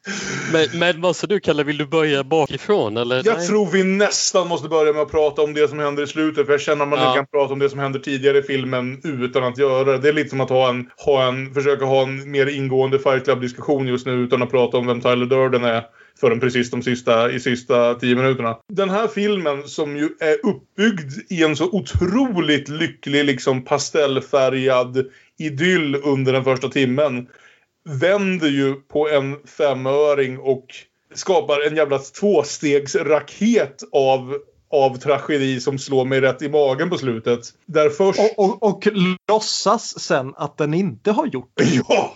Ja. Exakt! Där inte bara slutar allt det här med att, han, att François Ja, nu blev det ändå François när jag säger det med ett S på slutet för att... Mm, ja, språk är svårt. När hur som helst frun först förmodligen tar livet av sig, i alla fall faller i bäcken och dör på ett sätt eller annat som aldrig uttalas efter att ha fått reda om på allt om den här andra kvinnan. Men han sen i stort sett utan att det verkar bekymra någon nämnvärt bara byt, byter ut henne mot den andra kvinnan och tar hans plats och den första kvinnan är som struken ur historien. Och allt bara går vidare. Och hans lycka verkar inte vara påverkad. Men vet ni vems lycka som är jävligt påverkad? Det är liksom... Det är ett sånt förbannat jävla slut på en film. Så jag aldrig... Jag var- minns att första gången jag såg den ovetande om vart den var på väg. Så var jag... Tyckte jag var en bra film under första timmen. Sådär, va? Men jag var lite så funderande på om vart den var på väg. Om det var lite för liksom lallande omkring i, i den här diskussionen och den här idylliska filmskapandet. Om det skulle bli liksom något drama av det. Och jävlar i mig. Det är ju ett skräckfilmsslut på något sätt som, som paketeras i en gullig romcom. Ja, det exakt. Någon, jag såg flera som sa det, som sa det liksom som andra filmvetare att första gången du ser det är en romantisk komedi och andra gången är det en skräckfilm. Jo, även första gången så känns ju slutet som, Ja. så, som, som en skräckfilm som, som, som är romcom paketerat. Det, och och, och det, man får lite, jag, får lite, jag får lite vibbar av eh, Get Out till exempel. Eh, som också som jag såg relativt nyligen för andra gången och tänkte just på att eh, när man, när man ser Get Out för, för andra gången och vet hur allt hänger ihop och inte behöver fundera på ah, men hur, hur funkar det här? Vad, vad gör han med, med henne och sådär. Så, så är det en sjukt mycket obehagligare film helt plötsligt trots, trots att man vet allting som kommer hända vilket ju är ovanligt för en skräckfilm. Men även här kan jag tänka mig om man ser den andra gången att det blir en helt annan, eh, det blir en helt annan upplevelse att, att det ja. är en, en romcom paketering precis som i början på Get Out. Och, och dessutom, dessutom det här att det är inte nog med att François Genetives eh, François familj spelas av Jean-Claude Draws faktiska fru och faktiska barn. Nej, precis. Utan de är faktiskt creddade som det i öppningstexterna också. De är alltså creddade med namn men överskriften i övriga roller Jean-Claude Drouets faktiska familj, Claire, Olivier och Sandrine. Så det är liksom direkt från, bör direkt från början vet vi att de som spelar de här rollerna är hans faktiska familj. Som aldrig var skådespelare igen. Hon som, jag älskar henne, ja, hon frun i den här filmen. Hon spelar aldrig en skådespelarroll igen i hela sitt liv. Han går vidare och är en ganska Jag kan förstå det. ja. Men, men, det som också gör det till ett, eh, vad ska man säga, skräckfilmslut är ju det här tänkte jag det här amoraliska på något sätt. Att filmen ställer massa intressanta frågor om, om, om skuld och skam och sådär som, som den ganska fräckt vägrar att svara på. Ja, exakt. Den bara lämnar oss med allt det här i knät. Och det är så för... Alltså Anna, jag var... Alma, jag blev lite så här när jag lämnar över den här filmen till dig. Kan det hända att du blir arg på mig för att jag bara lämnat över den här filmen till dig? Det är ju det är en film som om man ser den helt ovetandes alltså. It's a lot man. Ja, och alltså jag... Ja, jag jag såg klart den idag. Jag skulle ha sett klart den igår, men jag är glad att jag somnade på väg. Jag jobbade natt mot igår och ska se den på tåget tillbaka. Men jag gjorde tack och lov aldrig det, för jag somnade på tåget. Och det var nog bra, för jag vet inte om jag hade fixat det här alltså. Och med barnen. Alltså herregud. Nej. Men med det sagt och med liksom den vetskapen i lyssnarnas öron så kanske vi ska backa tillbaka bandet till början på filmen och liksom se sen hur det här speglas igenom allt det här. Men även här, vad gör den enda som hade sett den förut? Ja. Eller ja, jag vet ja. inte men jag, jag har inte... Nej. Eller ja, nej. Instämmer. jag, måste, jag måste sluta säga, ställa den här frågan på det här viset. Ja. Uh, men, men vi, vi börjar i alla fall filmen med att det är fars dag får vi veta, bara en sån sak. Det, ni, ni, vet hur ett tag på 70-80-talet där så skulle alla skräckfilmer handla om liksom det var Black Christmas och det var Halloween och det var liksom ja men här har vi liksom skräckfilmen Fars dag. Ja. Eh, det är liksom den här perfekta unga familjen. De är väl i, vad kan det vara, 24-25 någonting. Ja. Två små barn. Har rest ut i eh, pappas firmabil den här Renault, jag reagerar direkt på det, den här Renault-skåpbilen han kör omkring i. Känner någon igen den bilen från en annan film? För exakt, jag, vet, jag tror inte det är exakt samma fysiska bil men exakt samma modell av bil i samma färg och ungefär samma skick har förekommit i en annan film. Någon som känner igen den? Det kändes ju oerhört trafiksäkert i alla fall hur han slängde det, in det är, det, är alltså, det är alltså precis den skåpbilen som mördaren kör i Alexander Ashas eh, Attention eller Switchblade Romance. Okej. Okay. Det blir bara sjukare och sjukare det här ja. nu. Men, men, det kan vi inte skylla på Agnes Varda för den filmen är från 2005. Men, eller någonting sånt. Men eh, de åker det är liksom det här perfekta pastelliga familjelivet. Mm. Agnes Varda har ju sagt det att hon var in inspirerad här av eh, impressionistmålare när hon gjorde den här filmen. Alltså Monet, Degas och det där gänget. Liksom. Mm. Och det märks ju på de här fantastiska färgerna som är alltihop. Det är bara primör, eh, liksom, vad heter det, primörfärger? Vad heter det? Primörfärger, ja. ja. Mm. Genom hela, det är rött och det är gult och det är grönt och det är blått. Och det är herregud vilken film det här liksom hur den ser ut. Ja. Det, det, är som en attack på synnerverna verkligen. För det känns ju som en film som så lätt i stil med en del av, av de här andra liksom hade kunnat filmas nästan liksom inte nödvändigtvis neorealistiskt men med, med mindre stil om man så vill. Någonting mer liksom verklighetsnära. Men, men stilen är ju halva den här filmen någonstans. Hon är liksom som sagt, det är Mozart hela tiden. Allt är i starka, starka färger. Och det är ju nästan lite... Man börjar förstå hur det kunde kännas som liksom Wes Anderson visste vad mänskliga känslor var. Ja. Eh, men, Det, det, det, det, det är inte ens liksom fade to black mellan scenerna utan det är lite grann som i viskningar och rop så fejdar hon ibland till rött, ibland till vitt, ibland till blått, ibland till gult. Det, Ja, och, jag, och eftersom du tar upp det, jag gillade det jättemycket, de här övergångarna mellan scenerna. Att, att det, det kändes... Eh, det, dels passade ju, det passade ihop väldigt bra med hur filmen i övrigt är färgsatt, men det var så dramatiskt. Eh, och eh, det här med att det inte var några smidiga övergångar utan att man hela tiden var tvungen att... Man chockades lite av övergångarna var också på något sätt... eh, Ja, men vad hände här? Vad hände mellan de här scenerna? Här, att, att det eh, väckte mitt intresse snarare.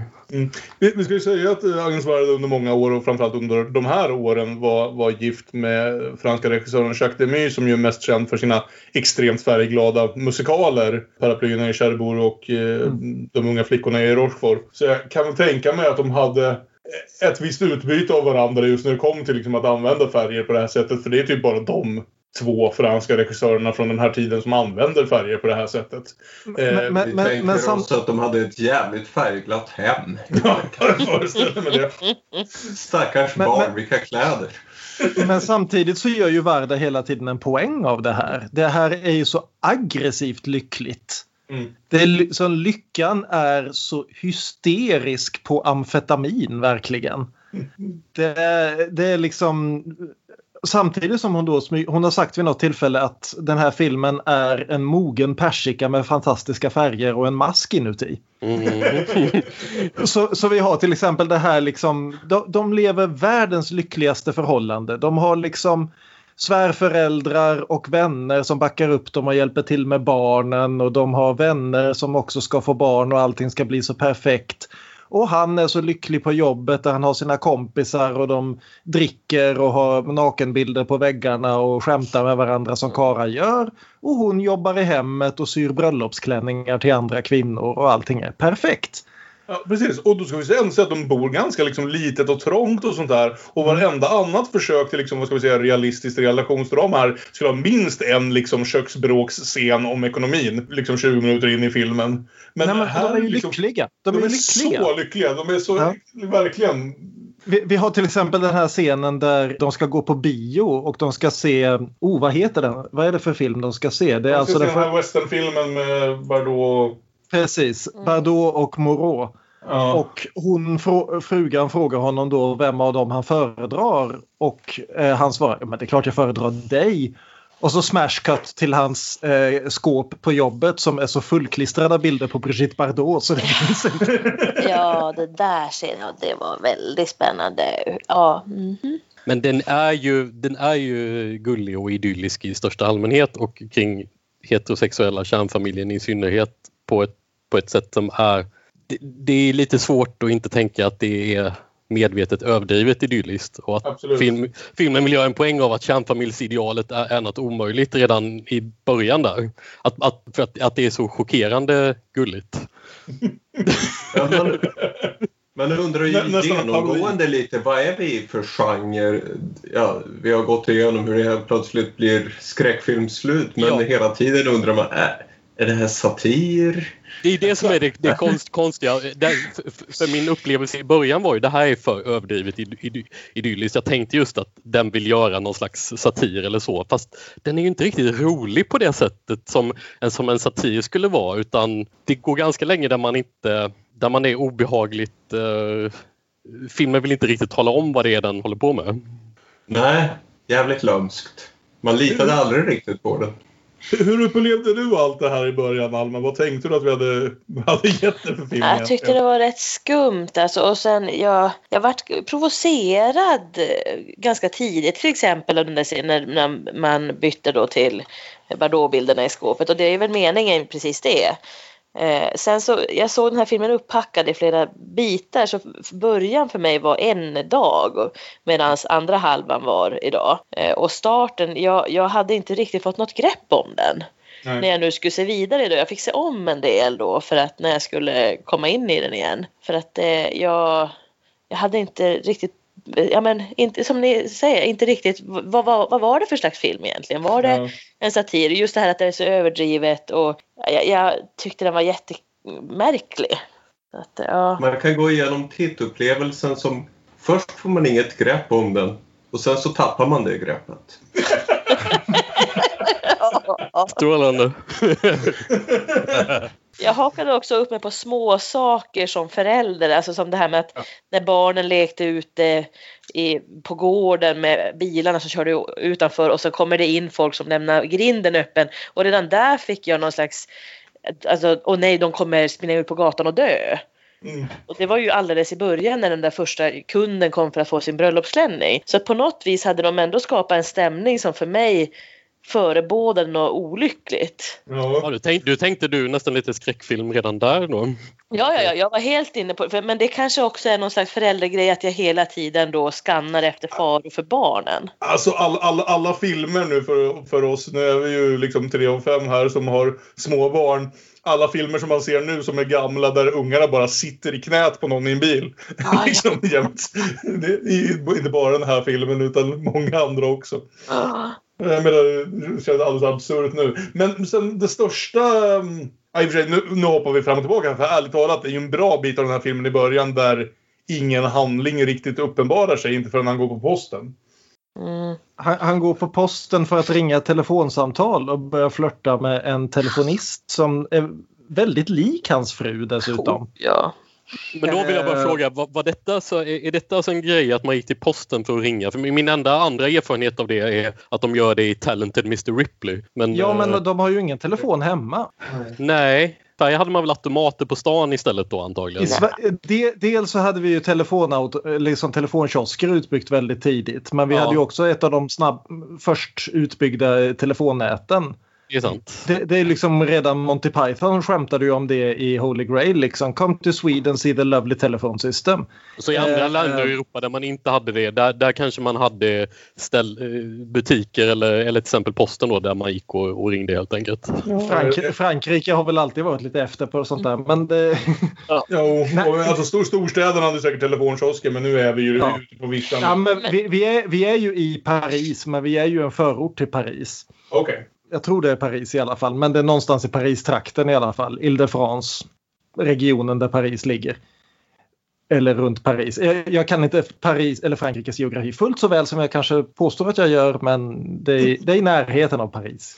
Du har i alla fall det här gamla post och telegrafverket dit man då kan gå och få telegrafera eller skicka brev eller ringa utrikessamtal.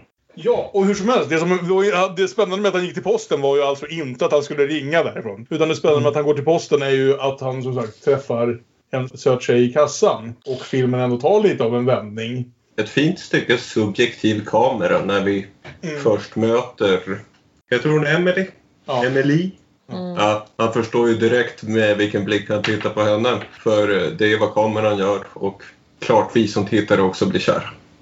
Men det är också väldigt intressant det här att man märker direkt att till skillnad från Edmund O'Brien som direkt han började känna något för en annan kvinna i Bigamisten, det heter, den heter inte så, började liksom vånda sig och få skuldkänslor och allting och det var nästan inte ens hans fel till att börja med faktiskt. Så eh, inget sånt från, från François. Utan, Nej, men han, han blir ju lycklig. Han blir bara lyckligare och lyckligare ju Det, det liksom, vem, vem blir inte lycklig av att vara kåt och kär? Liksom? Det, är- det är ju positiva känslor. Men alltså att det här är, jag, jag, blir, jag slås varje gång jag tänker på det, att jag blir så förvånad över att detta är första gången han blir kär i någon annan än sin fru. För han blir Hur det vet, så snabbt. hur vet vi det? Ja, fast jag tänker att han är ju så himla... På, ja, I och för sig, han kan ju ha haft och sen har han ledsnat och inte varit lycklig längre och då har de gjort slut för all del. Jag tänkte att han var ju så Ja. lycklig och ville behålla det. Så att, men det är klart, han behöver ju inte ha fortsatt det tidigare. Och, eller inte fått det tillbaka för all del. Så vitt vi vet så har han liksom varje söndag går han till typ 14 olika gravar. Det vet vi inte. Ja, eller, eller, så, eller så har han själv mördat några av sina gamla älskarinnor kanske. Ja, men det är det jag säger att eh, det, det är lite sociopatvarning på den eh, François. Ja, Jo. Ja, men det, det är ju lite grann det som är, tänker jag, filmens poäng. Att det är ju liksom, det är ett, so, det är ju ett sociopatiskt samhälle. Du har ju den här scenen där då han och Emily går på dejt och överallt sitter det skyltar med liksom begär, skönhet. Det, det är liksom älska! Det är liksom reklamskyltar för det här överallt. Jag tänkte på de här vad heter det, smörreklamerna från Crazy Ex-Girlfriend hela Ja. tiden. Det är liksom... Hon slår ju på stortrumman för liksom traditionella könsroller varje gång vi har såna här stora liksom fester. Att männen ska liksom tälja till eh, grillspett och kvinnorna ska sitta vid elden.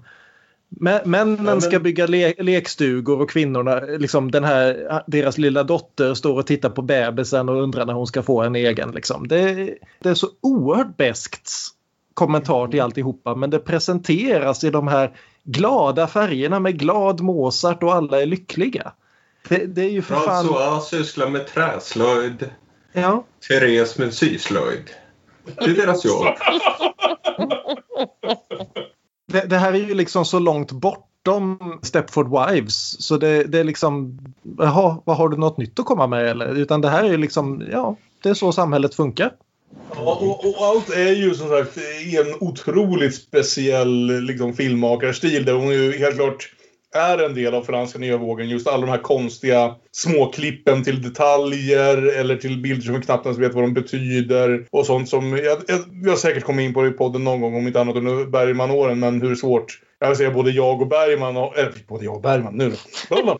Ja, Bergman också förresten kommer jag ihåg. Hur svårt både jag, Bergman och Björn har för Godard. Och allt liksom... Jag vill inte känna mig utanför i det här sällskapet. Det är också svårt, Det är också svårt för Godard. Nej, för, att, för Godard var jättespännande i hur mycket han älskade att experimentera med formen hit och dit. Men han lyckades ju sällan, för mig i alla fall, liksom berätta en engagerande historia med det. Utan det blir rena liksom konstutställningar någonstans där man går och funderar på åh, nu gjorde han sådär, varför gjorde han det? Och allting blir liksom kliniskt analyserande. Och jag gillar att se alla hans filmer en gång och fundera lite kring dem. Och sen behöver jag aldrig se dem igen för jag får inga känslor av dem. Bortsett att tänka att vilket coolt sätt att använda en kamera. Vill man tycka ännu sämre om Godard så ska man ju se Faces Places, det kan jag säga. Utan att spoila någonting. Men ja. Men här använder hon liksom många av de samma metoderna och lyckas dessutom fylla dem med alla de här konstiga, ibland nästan liksom motsatsförhållandena kring vad fan är det vi ska känna kring det här som visas egentligen. Och det är sjukt fascinerande att se liksom hur, hur de här metoderna fungerar när de används så här pass väl. Tänker du bland annat på klippningen då, Kalle? Eller? För, Ja, det, kan man, det kan man ju tänka det tänker jag ju rätt mycket på hur den här filmen är klippt och att det är, eh, det är så här medvetet osmidig klippning, medvetet ryckig men som är tvinga in mig i en, i en point of view sådär. Så man ser, särskilt när man ser nya miljöer och så, så använder hon väl en, det en del har jag för mig. Eh, Som var rätt häftigt. Mm. Det är det som var poängen, men det drar ju liksom verkligen... Tittaren kan aldrig glömma att det här är en film, för filmmakandet och klippandet i sig drar liksom uppmärksamhet till sig. I och för sig. Men, Ja. men, ja, men jag, jag kanske som- ändå tyckte att hon använde det lagom mycket. Ja. Jo, här fungerar det ju ypperligt. Liksom. Det finns ju många ingångar man kan ta till det här. Det är ju också det här att Agnes Varda är ju ändå några, något decennium äldre än sina huvudpersoner här. Mm. Det här är ju liksom 60-talet. Vi är på väg in i hippieran för fullt här. Filmen är ju från 65 och- men den känns ju som att den hade kunnat vara några år senare med liksom alla, ja men liksom kärlek och blommiga klänningar och barfota och le- lev ditt liv som du vill. Men Varda var ju född, liksom, hon levde ju, växte ju upp under kriget. Hon har ju ändå liksom en lite annan bakgrund än vad de här karaktärerna har. Mm. Och det är ju lite grann också den här efterkrigsgenerationen att nu är allting bara uppåt, nu är allting bara framåt, nu är den perfekta lyckan här. Nu, nu kommer allting bara att bli bättre. Det är, liksom, det är bara en enda lång obruten kurva uppåt. Mm. Och just det här att jag vet inte om man ska kalla det satir men att liksom överdriva det budskapet till den punkt hon gör här. Det jag, ty, jag tycker det är väldigt snyggt gjort alltså just det här att hon släpper egentligen aldrig den här masken. Utan det är, bara, det är verkligen bara, ja men det här är ju utopin. Vi lever i utopin. Vad snackar ni om? Det här, det här är ju perfekta livet. Precis, alltså det, det blir ju nästan, jag vet inte om vi måste ha ett bättre ord för det, men liksom en satir, men inte nödvändigtvis en satir med fokus på humor utan snarare som sagt på, på, på liksom det svarta i det, på att säga att det är en jävligt förbannad film. Det är liksom den, det är den finaste, liksom lågmäldaste film som samtidigt är så extremt förbannad som den här är. Det, det är jävligt fascinerande att se. Det finns ingen annan film riktigt som den. Alltså det, och det är därför jag tror att den kräver någon slags tillhörande diskussion av den här sorten. För att den, den- den är svår att bara sitta med. Jag älskar den men, det, men det, det är som sagt, man, man- känner att man upplever något, ja men nästan något helt nytt alltså, även nu. Jag kan inte komma på massor med saker som liksom jag känner har dragit inspiration av just den här och gjort det på det viset. Utan liksom bildspråket används på, ja som sagt Wes Anderson och andra på ett sätt. Men just hur den berättar den här typen av historia och vrider det på sitt huvud. Inte något som liksom är helt vanligt utan som, som du säger, många väljer att spetsa det med humor då snarare. Vi har ju ett antal scener här som då är helt enkelt François som är förälskad i, två kvinnor samtidigt. Lever med båda, allting är perfekt, alla är lyckliga. Det finns till och med en scen där du har någon sån här, för hon har ju flyttat till ungefär samma eh, förort som de bor i. Så när de går på sån här liksom allmän fest på lördagen så dansar alla med alla. Så han får dansa med bägge kvinnorna dessutom inför liksom alla. Jag älskar den. Ja, Och just det, ja, vi, har ju den här, vi måste ju prata om telegramscenen också va? absolut. Där, där han han flörtar med henne medelst telegram. medelst telegramblankett ja. Skriver ner initialerna PTT, alltså posttelegram, ett, ett telefon eller vad det nu blir. Mm. Och sen skriver liksom ett kärleksmeddelande flera gånger utifrån de tre bokstäverna. Mm. Och, och det, är liksom, det är en sån här grej som skulle passat in i en riktigt sockersöt ja, romantisk komedi. Som filmen hela tiden påstår att den är. Fast den är uppenbarligen inte det. Den är rolig. För Men den är ju så- som rolig ändå den här filmen. Ja, jo jag håller med dig. Ja, eh, lite obekväma skratt blir det ju ändå. Lite. När, Det blir ju inga skratt som... Det blir ju inte den här satiren som, som jag tror i början att det ska bli. Det blir ju inte roligt på det sättet. Men, men det är ju någon slags obekväm humor Ja. som dyker upp här och där. Ja, det det, det, det är väl det här att vi ser hur han börjar bete sig mer och mer moraliskt oacceptabelt men filmen ändrar inte stil därefter. Utan den fortsätter precis som han att hävda men allt är okej. Det här är lugnt. Det finns inga problem i slutet av det här. Han blir lyckligare och lyckligare och det blir filmen också. Vad är Ja. problemet? Samtidigt som han gör mer och mer saker som vi vet måste orsaka problem.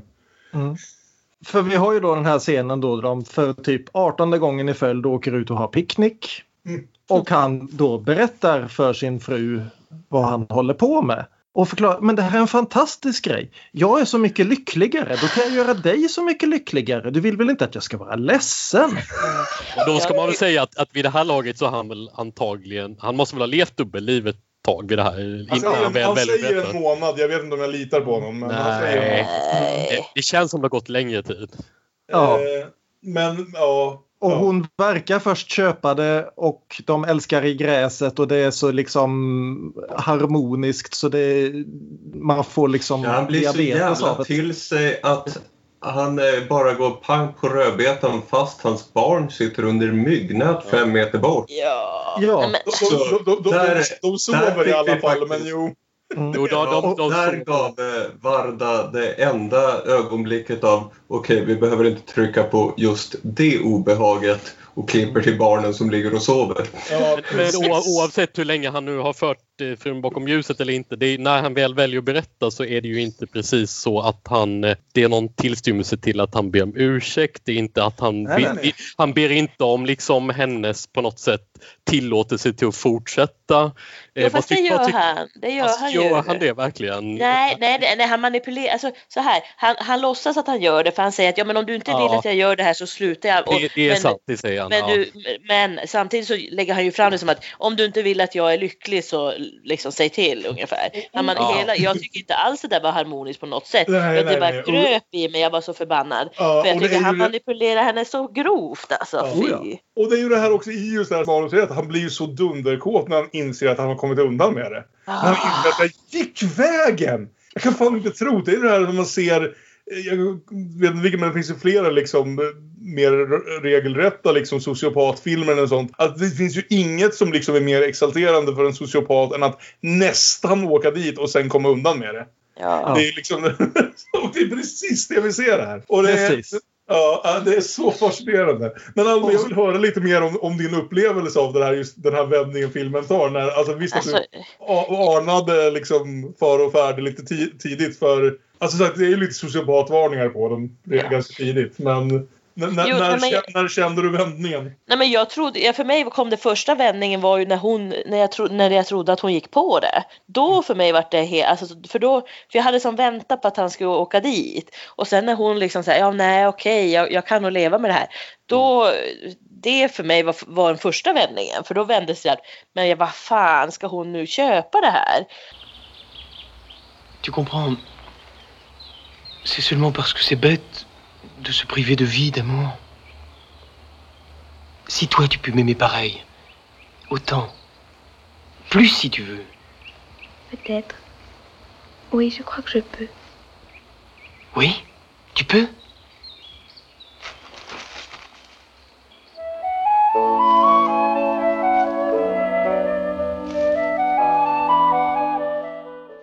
Och sen vände det tillbaka när, hon, när han vaknade. Men jag fattade ju direkt när han vaknade och hon inte var där.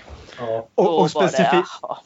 specifikt är det ju dottern som först vaknar och märker Ja. att mamma är borta Ja, och väcker honom. Och bara det här ropet efter. Usch, Ja. ja. Det här tyckte jag var, jag tyckte det var jätte, jättehemskt. Och, och här så är ju det närmaste filmen kommer att verkligen skala av det här. För här får han ju panik i någon minut, springer runt och frågar folk. Une jeune femme blonde Excusez-moi. Vous n'avez pas vu passer Pardon, madame. Une robe bleue et jaune. Vous n'avez pas vu Une robe bleue et jaune. Comment Ça vous voulez Eugène och liksom letar efter henne tills han då ser dem dra upp henne ur dammen. Och vi får det här klassiska liksom grejen att vi har typ fem olika tagningar av han som springer fram och tar henne i famnen. Hon är uppenbarligen död. Jag vill säga att filmen tystnar helt här. Va? Något som den nästan inte har Ja. gjort. Det har varit så Mm. proppfullt med liksom, om det inte är fågelkvitter så är det Mozart. Och det är liksom nästan alltid något slags ljud, ljud som hjälper till att eh, invagga oss i den här liksom falska förhoppningen om en idyll. Och när han ser henne död, när hon fiskas upp död ur sjön, så bara blir filmen helt jävla tyst. Och alltså Jo. Enastående jävla filmskapande. Jag bara fryser här. Alltså det, Mm. ja. Och eh, Ag- Agnes Varda pratar om just den här scenen i Agnes av Varda. Eh, och hon går in på det här just att lycka är någonting man alltid känner i ögonblicket. Det är, det är väldigt svårt att i efterhand komma ihåg hur lyckan kändes. Det är väldigt svårt att liksom se fram emot en lycka man kommer att ha. Lycka är någonting du upplever nu.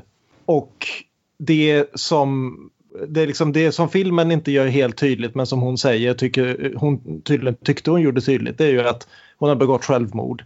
Och motiveringen till det är att hon klarade inte längre av att leva i det här ögonblicket. Det, det är liksom att olyckan blev så stor att nu ska jag inte säga att det är nödvändigtvis en realistisk bild av självmordstankar och så vidare men det, Nej, nej, alltså, är det som är liksom grejen att här har du haft i en, I en dryg timme har vi följt en familj som hela tiden är perfekt lycklig just nu. Mm. Och så plötsligt så finns inte det där nuet längre. För här, här flörtar ju tyvärr filmen. Alltså jag tycker den gör det väl. Men den flörtar ju samtidigt med tyvärr en lite jobbig stereotyp av kvinnan som någon som är så beroende av liksom familjelivet och sådär. Så att, att direkt karn inte lever upp till förväntningarna så går hon och tar livet av sig. Liksom den här gamla idén om hysterikan liksom. Som, Det är ju, det är ju Ofelia i Hamlet det här. ju. Ja, exakt. Ja, hon har till och med plockat blommor just innan så jag ser det nästan som en direkt repris på Ofelia. Ja. Samtidigt är väl det här en kvinna som har ett jobb, som har vänner, hon har annat än sin man. Så att hon borde ju inte vara helt utelämnad till honom i och för sig. Sen har hon två barn också. Två Ja. små barn. Så att vad fan gör hon det här för? Gjorde mig också ledsen. Ja, jag, alltså, jag, jag känner att det fungerar för att det blir en del. Alltså, det finns ju ett större budskap här. Det finns ju en större berättelse som, som Varda är ute efter och som hon kommer åt via det här. Men, men visst att när jag sitter och analyserar i efterhand kan jag känna att det inte sitter riktigt så rätt med mig. Men, men, men i stunden så är det ju knäckande på precis rätt sätt så att säga. Ja. Ja. Och sen blir du bara knäppare och knäppare. Ja, för, för, det, för det, det man ändå tror att... eh, Ja, man kan ha jag har också lite sådär funderingar i, i, kring det här att hur filmen egentligen tänker kring att hon tar livet av sig, varför hon gör det. Men, men den, den tanken som jag åtminstone hade var ju att ah, okej, okay, så filmen vill visa att det här blir ändå någon slags straff då för den här mannen. Att, hans, hans, hans, agerande har haft de här konsekvenserna. Så, så, så, att den här kvinnan som han har varit eh, jävligt taskig mot men ändå verkar ha älskat, hon går liksom och dör. Det är hans straff, hur kommer han ta det? Nej, han skiter fullständigt i det. Min, vän, min, vän, ah, alltså, min vänliga tolkning av det här är att just därför Varda använde självmordet. Därför att det ja. hade varit så berättelsen såg ut i ett, liksom, ja, men ungefär en film som Bigamisten, alltså ett gammalt 50-tals Hollywood-drama. En man felbehandlar sin hustru, hon tar livet av sig, han sörjer och lär sig en ny väg och går förhoppningsvis vidare som en bättre man. Fast i 50-talet hade hon dött i en tragisk bilolycka som inte var någons mening eller fel. Men, ja, ja. Men, men, precis va. Men, men, antingen men någonting sådär va. Hon hade offrat. Men hon, vad säger vi nu? Med fridging liksom. Alltså hon hade offrats ja. för att påverka hans karaktärsförbättring. Men sen händer inte det här. Nej. Och, och, det, och det är både det, det är både sjukt frustrerande men, men, men också kanske gör det till en bättre film. Men det är kanske ja. det bästa som är, alltså, jag, jag ja. älskar slutet på den här filmen. Det är fan mest men, men, men, jag har sett. Bara den här grejen att hennes föräldrar är ju förstås helt förstörda av det. Och hela hans familj lovar hjälpa till med barnen och alltihopa. Och han fäller replik, ja men det är klart jag ska vara kvar i barnens liv, jag är ju trots allt deras far. Han är en modern pappa. Han vill inte bara liksom lämna bort barnen till deras kusiner att uppfostras där liksom. Utan han ska absolut ta, ta sin del. Och då behöver han ju en kvinna och det är ju praktiskt att han redan har en. Och så kliver, och så kliver Emily helt enkelt bara rakt in i den rollen och fyller deras mammas roll. Och allting fortsätter precis som förut. Och jag satt faktiskt och funderade på en sak och det undrar, hon tog nog över gamla frus garderob också för de har ju massa matchande kläder nu. Jag tror faktiskt det ja. Ja, och det, de har ju jag tror att det är det. Så ja, ja, det tror jag. Nej, men det, alltså, Fast de hade ju inte matchande kläder innan. Jag tänker att nu när de inte har en sömmerska i filmen så går allt med god klädsmak out the window. Nu börjar vi ha matchande uniform. Mm. Nej, nej, men alltså det, det, det, är ju verkligen så att eh, hon tar eh, den tidigare fruns plats och det, det är ju jättesmidigt att ha en ny fru på lager om den första blir förstörd. Eh, Men det är liksom, också i plocka, konfrontationen plocka med Alltså, när han först går och träffar Emily efteråt så säger hon just det, jag vill inte bara ta hennes plats. Det är det enda hon gör. Men, men, ja, men, men det är antagligen... Hon, hon säger också, hon har en intressant replik, jag är både lycklig och olycklig. Ja, För det alltså, går ju inte ihop med hans additativa version av lycka. Så vi, vi får några utrop om eh, ja, några titeln i dialogen. Det första är eh, de ser på en Renoir-film på TV och en gammal gubbe konstaterar vad fan vet jag, kanske lycka bara att följa naturens gång. Och eh, sen lite olika utrop. Vår huvudperson François är ju två kvinnor, dubbel lycka. Je suis libre, contente et tu n'es pas le premier. Aime-moi. Quel bonheur. Och sen har vi Emelies här, här både lycklig och olycklig. Hon är ju någon slags tvetydighet. Att det här gott plus gott blir inte dubbelt så gott alltid. Nej, och jag säger inte att Emily inte har någon egen vilja eller så men, men jag får uppfattningen om att verkligen François driver in henne i att nu vill jag fortsätta som vanligt och då passar ja. du bra. Det är ju eh, definitivt hur det slutar. Ja. Så att han, ska ju, han vill ju ha en roll i sina barns liv men han ska inte behöva ta för mycket föräldraansvar för han har ju en snopp. exakt. ja, han ser ju alltså, ut som Bill Haders snyggare bror. Jag tänkte det också! exakt det! Som en stilig Bill Hader. Liksom. Det är verkligen... Också lite lik Olof, tycker ni inte? Ja, jag, tycker det, jag, jag, jag, tyckte han var lik någon, men det är ju nu när du säger det som jag fattar att det var ju precis så. Ja. Att det Bill Hader och Olof. Ja. ja. Men en sak jag... Nej, kanske är lite lik Bill Hader. ja. En sak jag funderar på är just det där i slutet när hon tar över hennes liv. Kommer hon verkligen vara lycklig då? Det spelar inte så stor roll för honom tror jag. Det finns alltid fler kvinnor där ute. Men det känns som att man skulle kunna göra en fortsättning på det här och det skulle sluta lika tragiskt igen. Ja. Men på Nörd 2. Ja. Nu är du lyckligare. Alltså det är en så... Jag tycker det är en så extremt effektiv jävla film. Som sagt, första gången jag såg den, en film, det är precis som jag kan tänka mig flera av er, liksom satt och funderade nästan första timmen, men vad ska det bli av det här? Det är liksom... Eh, ton, tonen går inte riktigt ihop med berättelsen och vart är vi på väg och så här. Och sen slår bara det där jävla slutet och jag har aldrig glömt bort, glömt bort det. Och jag väntat väldigt länge på att få prata med någon om det. Ja, jag önskar att min kära man hade sett den här. Han som inte ser något som är äldre än Top Gun. Oh my god. Ja, du fick inte honom att se den då? Nej, det blev inte så tyvärr. Det hade varit fantastiskt. Han hade gått i taket.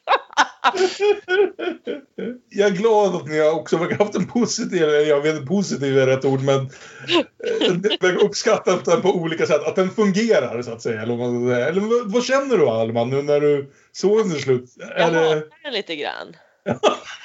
Så. Men alltså, jag är glad att jag har sett den, men jag, jag, jag tycker den var hemsk.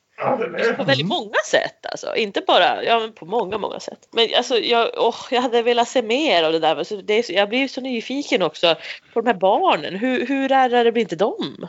Och det är väl en del av poängen liksom med allting att ja, hela samhället är så här ärrat. Det är de här rollerna vi lär oss spela. Men ja. Jag tänkte lite på, när jag tänkte lite på det här med barnen så tänkte jag just att ja, men han kanske är så pass eh, liksom vrickad den här pappan att ja, men om bara min nya kvinna här går in och tar, tar liksom rollen som, som min fru och så kör vi på som vanligt. Barnen märker ingen skillnad, de kommer bli lyckliga. Det var så jag också tänkte. Precis Ja. så. Ja, ja, ja. Den, min- den minsta kan ju knappt ens gå. Det är ju en grej i Ja. filmen att han, att han säger åt honom att uh, sluta bära ungen så mycket så han får lära sig gå någon gång. Så, men, han kommer ju inte ens att minnas att det fanns en mamma innan där. Och de ser ju ungefär likadana ut också. Ja, exakt. Ja. Jag visade gamla foton och det var ju hon också. Nej, nej, men jag menar jag såg den här filmen nu i, ja det är ungefär en vecka sedan jag såg den. Och det är sällan en film stannar kvar i liksom frontalloben så länge som den här har gjort. Jag har liksom inte slutat tänka på den här filmen sedan jag såg den. Jag, jag, tyckte, jag tyckte den var först liksom kuslig och sen liksom wow mot slutet där när jag såg den. Men jag har inte kunnat släppa den sedan dess därför att den är så jävla obehaglig på Den många är sätt. fruktansvärt obehaglig. Nej, jag, jag rekommenderar Och, och ju, en annan just, tittning, detta, just detta att den hela tiden hävdar att den presenterar den perfekta lyckan och att det inte finns något obehagligt och att den verkligen inte släpper den masken för en sekund. Jag, jag hoppades verkligen att den skulle bevara sin kraft, att den skulle fungera så, så bra som jag hoppades inför en andra tittning. Som sagt, för jag var inte helt insåld på den under första timmen första gången jag såg den. Men nu när jag visste vart det var på väg så fungerar den på ett helt annat sätt och jag var helt såld. Jag har sett väldigt mycket bra film under det här året. Jag tror det här är min favoritfilm under säsong två. Jag håller med om att alltså första timmen att alltså ja, jag kunde inte riktigt. Jag tyckte inte den var särskilt bra alltså. Nej. Så, alltså den var, jag tycker den var snygg och det var många detaljer just med klippningarna till de olika orden här och var och alltså det, liksom ledtrådarna och säga. Men jag, fa, jag fattade inte så mycket av den. Men sen Nej. så bara slog den en i magen som knytnäve. Ja, kul att titta på film igen, Alma. Ja, skitkul! Men det var så här, jag varit lite taggad på att se film efter, efter ja, den som inte heter Bigamisten, men ja, den i alla fall. Men sen efter den här, bara fan, fi- fixar jag det här? Är det- här kanske är orsaken till att jag mest Ja. ser så här reality tä- tävlings matlagningstv. Det, det är ju lättare. Det är ju mer... Man vet vad man har att göra med. Det är en riktig jävla favoritfilm faktiskt måste jag säga. Det, och det, är kul. det var kul att jag fick utsätta er alla för det. Jag är väldigt bra glad över att jag inte såg den här liksom ensam utan någon att prata med. Nej, precis. Det hade varit jobbigt. Jag, jag, jag tycker synd om det Kalle som hade fått bära på detta.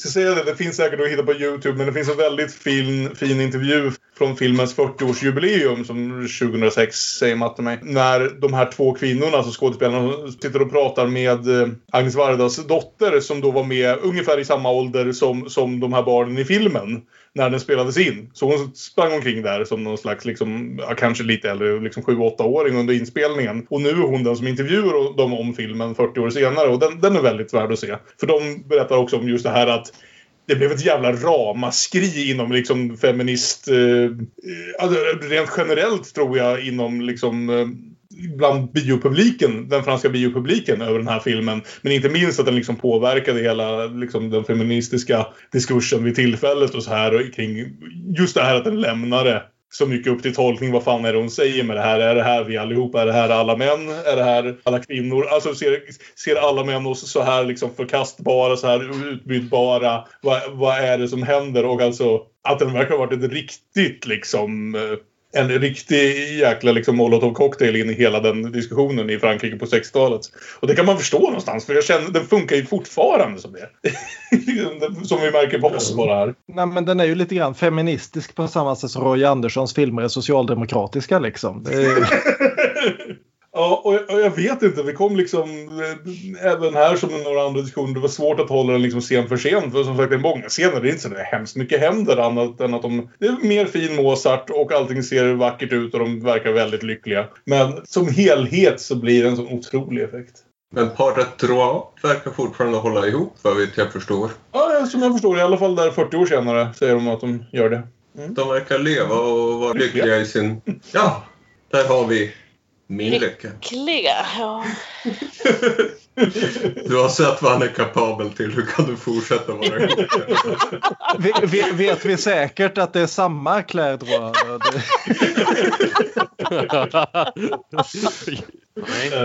Men, eh, men ja, jag verkar ha fått med mig Björn på det här spåret i alla fall. Aron och medan Alma har känslor att behandla kring det här som utsatt henne för. O Olof, vart landar du med det här? Nej, är, du, jag... är, du glad att vi gick och såg Hans Olo-filmen istället? Ja, alltså det var väl inte en alldeles obehaglig upplevelse men, men, men eh, Hans Olo-filmen eh, har ju inte så mycket eh, att sätta emot eh, Le Bonheur. Hans Solo-filmen har man ju glömt rätt mycket av någon timme efteråt. man har sett den. Det här är ju som en film som Björn sa som stannar kvar ganska länge. Jag tyckte den var väldigt märklig och eh, väldigt eh, häftig. Eh, jag blev eh, väldigt påverkad av den. Just där som man vill ha mer. För den ger ju en absolut ingenting i väg av tröst och moralisk lektion. Sånt som man trivs så jävla bra med. Mm. Som jag utgår från att det fanns i Solo och därför har man glömt den. Precis, jag, tänk, jag tänker också just det att men jag menar, det här är ju en film som någonstans sätter upp vår huvudperson som monstret som vi ska få liksom vår, han ska få sin comeuppance i slutet. Och att filmen sen liksom varken ger honom något straff eller ens låtsas om att han förtjänar något. Det är ju liksom Ja, vi kanske kommer in på det i uh, Gissa den tredje. Ja, men då drar vi väl över dit. Jag är så nöjd nu när jag fått ha den här diskussionen. Men, du säger vilken vi föredrog, eller behövs kanske inte det. Jag, jag är väldigt tydlig med vilken jag föredrar tror jag. Jag föredrar Min Lycka framför de flesta filmer. Det är väl, jag är mest nyfiken på Alma i och för sig. Det verkar väldigt olika upplevelser det här. Filmer. Alltså, jag, jag, vet inte riktigt vem, vilka jag skulle vilja se igen. Jag, mm. jag, vet inte hur det skulle kännas för mig att se om, se om min lycka med vetskapen om allt detta. Jag är inte redo för det. Så att skulle jag se om en av dem nu så skulle jag se den första, Mister. Men jag, det är ju inte alls, jag har inte alls, den var inte alls lika, lika alltså jag blev inte på, lika påverkad av den på långa, långa vägar. Utan det var en lite trevlig film. Men det här är ju en helt annan sak. Så att, ja, jag föredrar väl den här även om jag avskyr den också. ja, för det är intressant hur bigamisten är också. Den ger som inte... Den är väldigt tydlig i sin moraliska tvetydighet. Mm. Den bara går på och går på. Vi får inte bara en utan två monologer om kolla in min moraliska tvetydighet. Ja, vad tänker ni om det? Medan den här låtsas om att allting är den här som i min lycka då, låtsas om att allting är bara perfekt. Så olika sätt att vara tvetydig. Jag ska, jag ska säga det också Alma, eh, jag undrar om det, för jag tror inte jag ska välja den nu till slut. Men jag undrar om det är brev från en okänd kvinna som är den Joan Fontaine-filmen som du gillade mest. För det är den jag gillar mest. Jag kan tänka mig att den, eh, det är en jävla bra film. Kan vara. Jag kommer inte ihåg. Nej. möjligt. Jag får kolla upp det. Ja.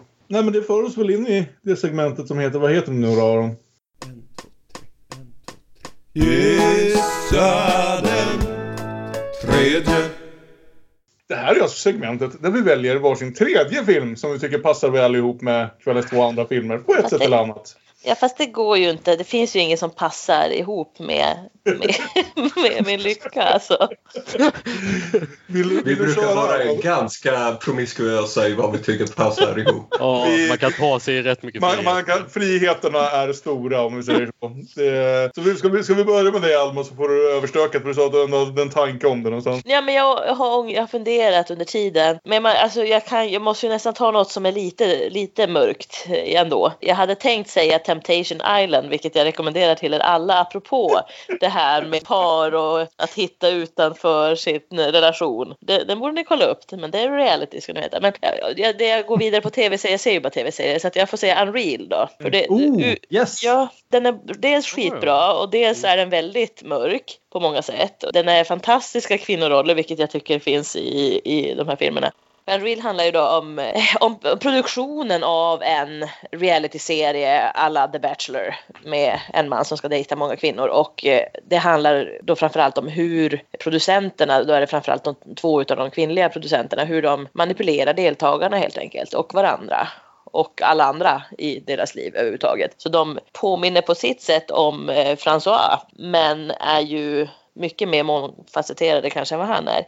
Och eh, ja, kopplingen är ju dels det hela det superskruvade mörka i hur långt man kan driva andra människor gå och att det bara är galet, precis som min lycka är galen. Men också förstås då, apropå det här, är det, det här att, att kunna öppet dejta flera samtidigt. Som man gör i till exempel The Bachelor som den ju baseras på.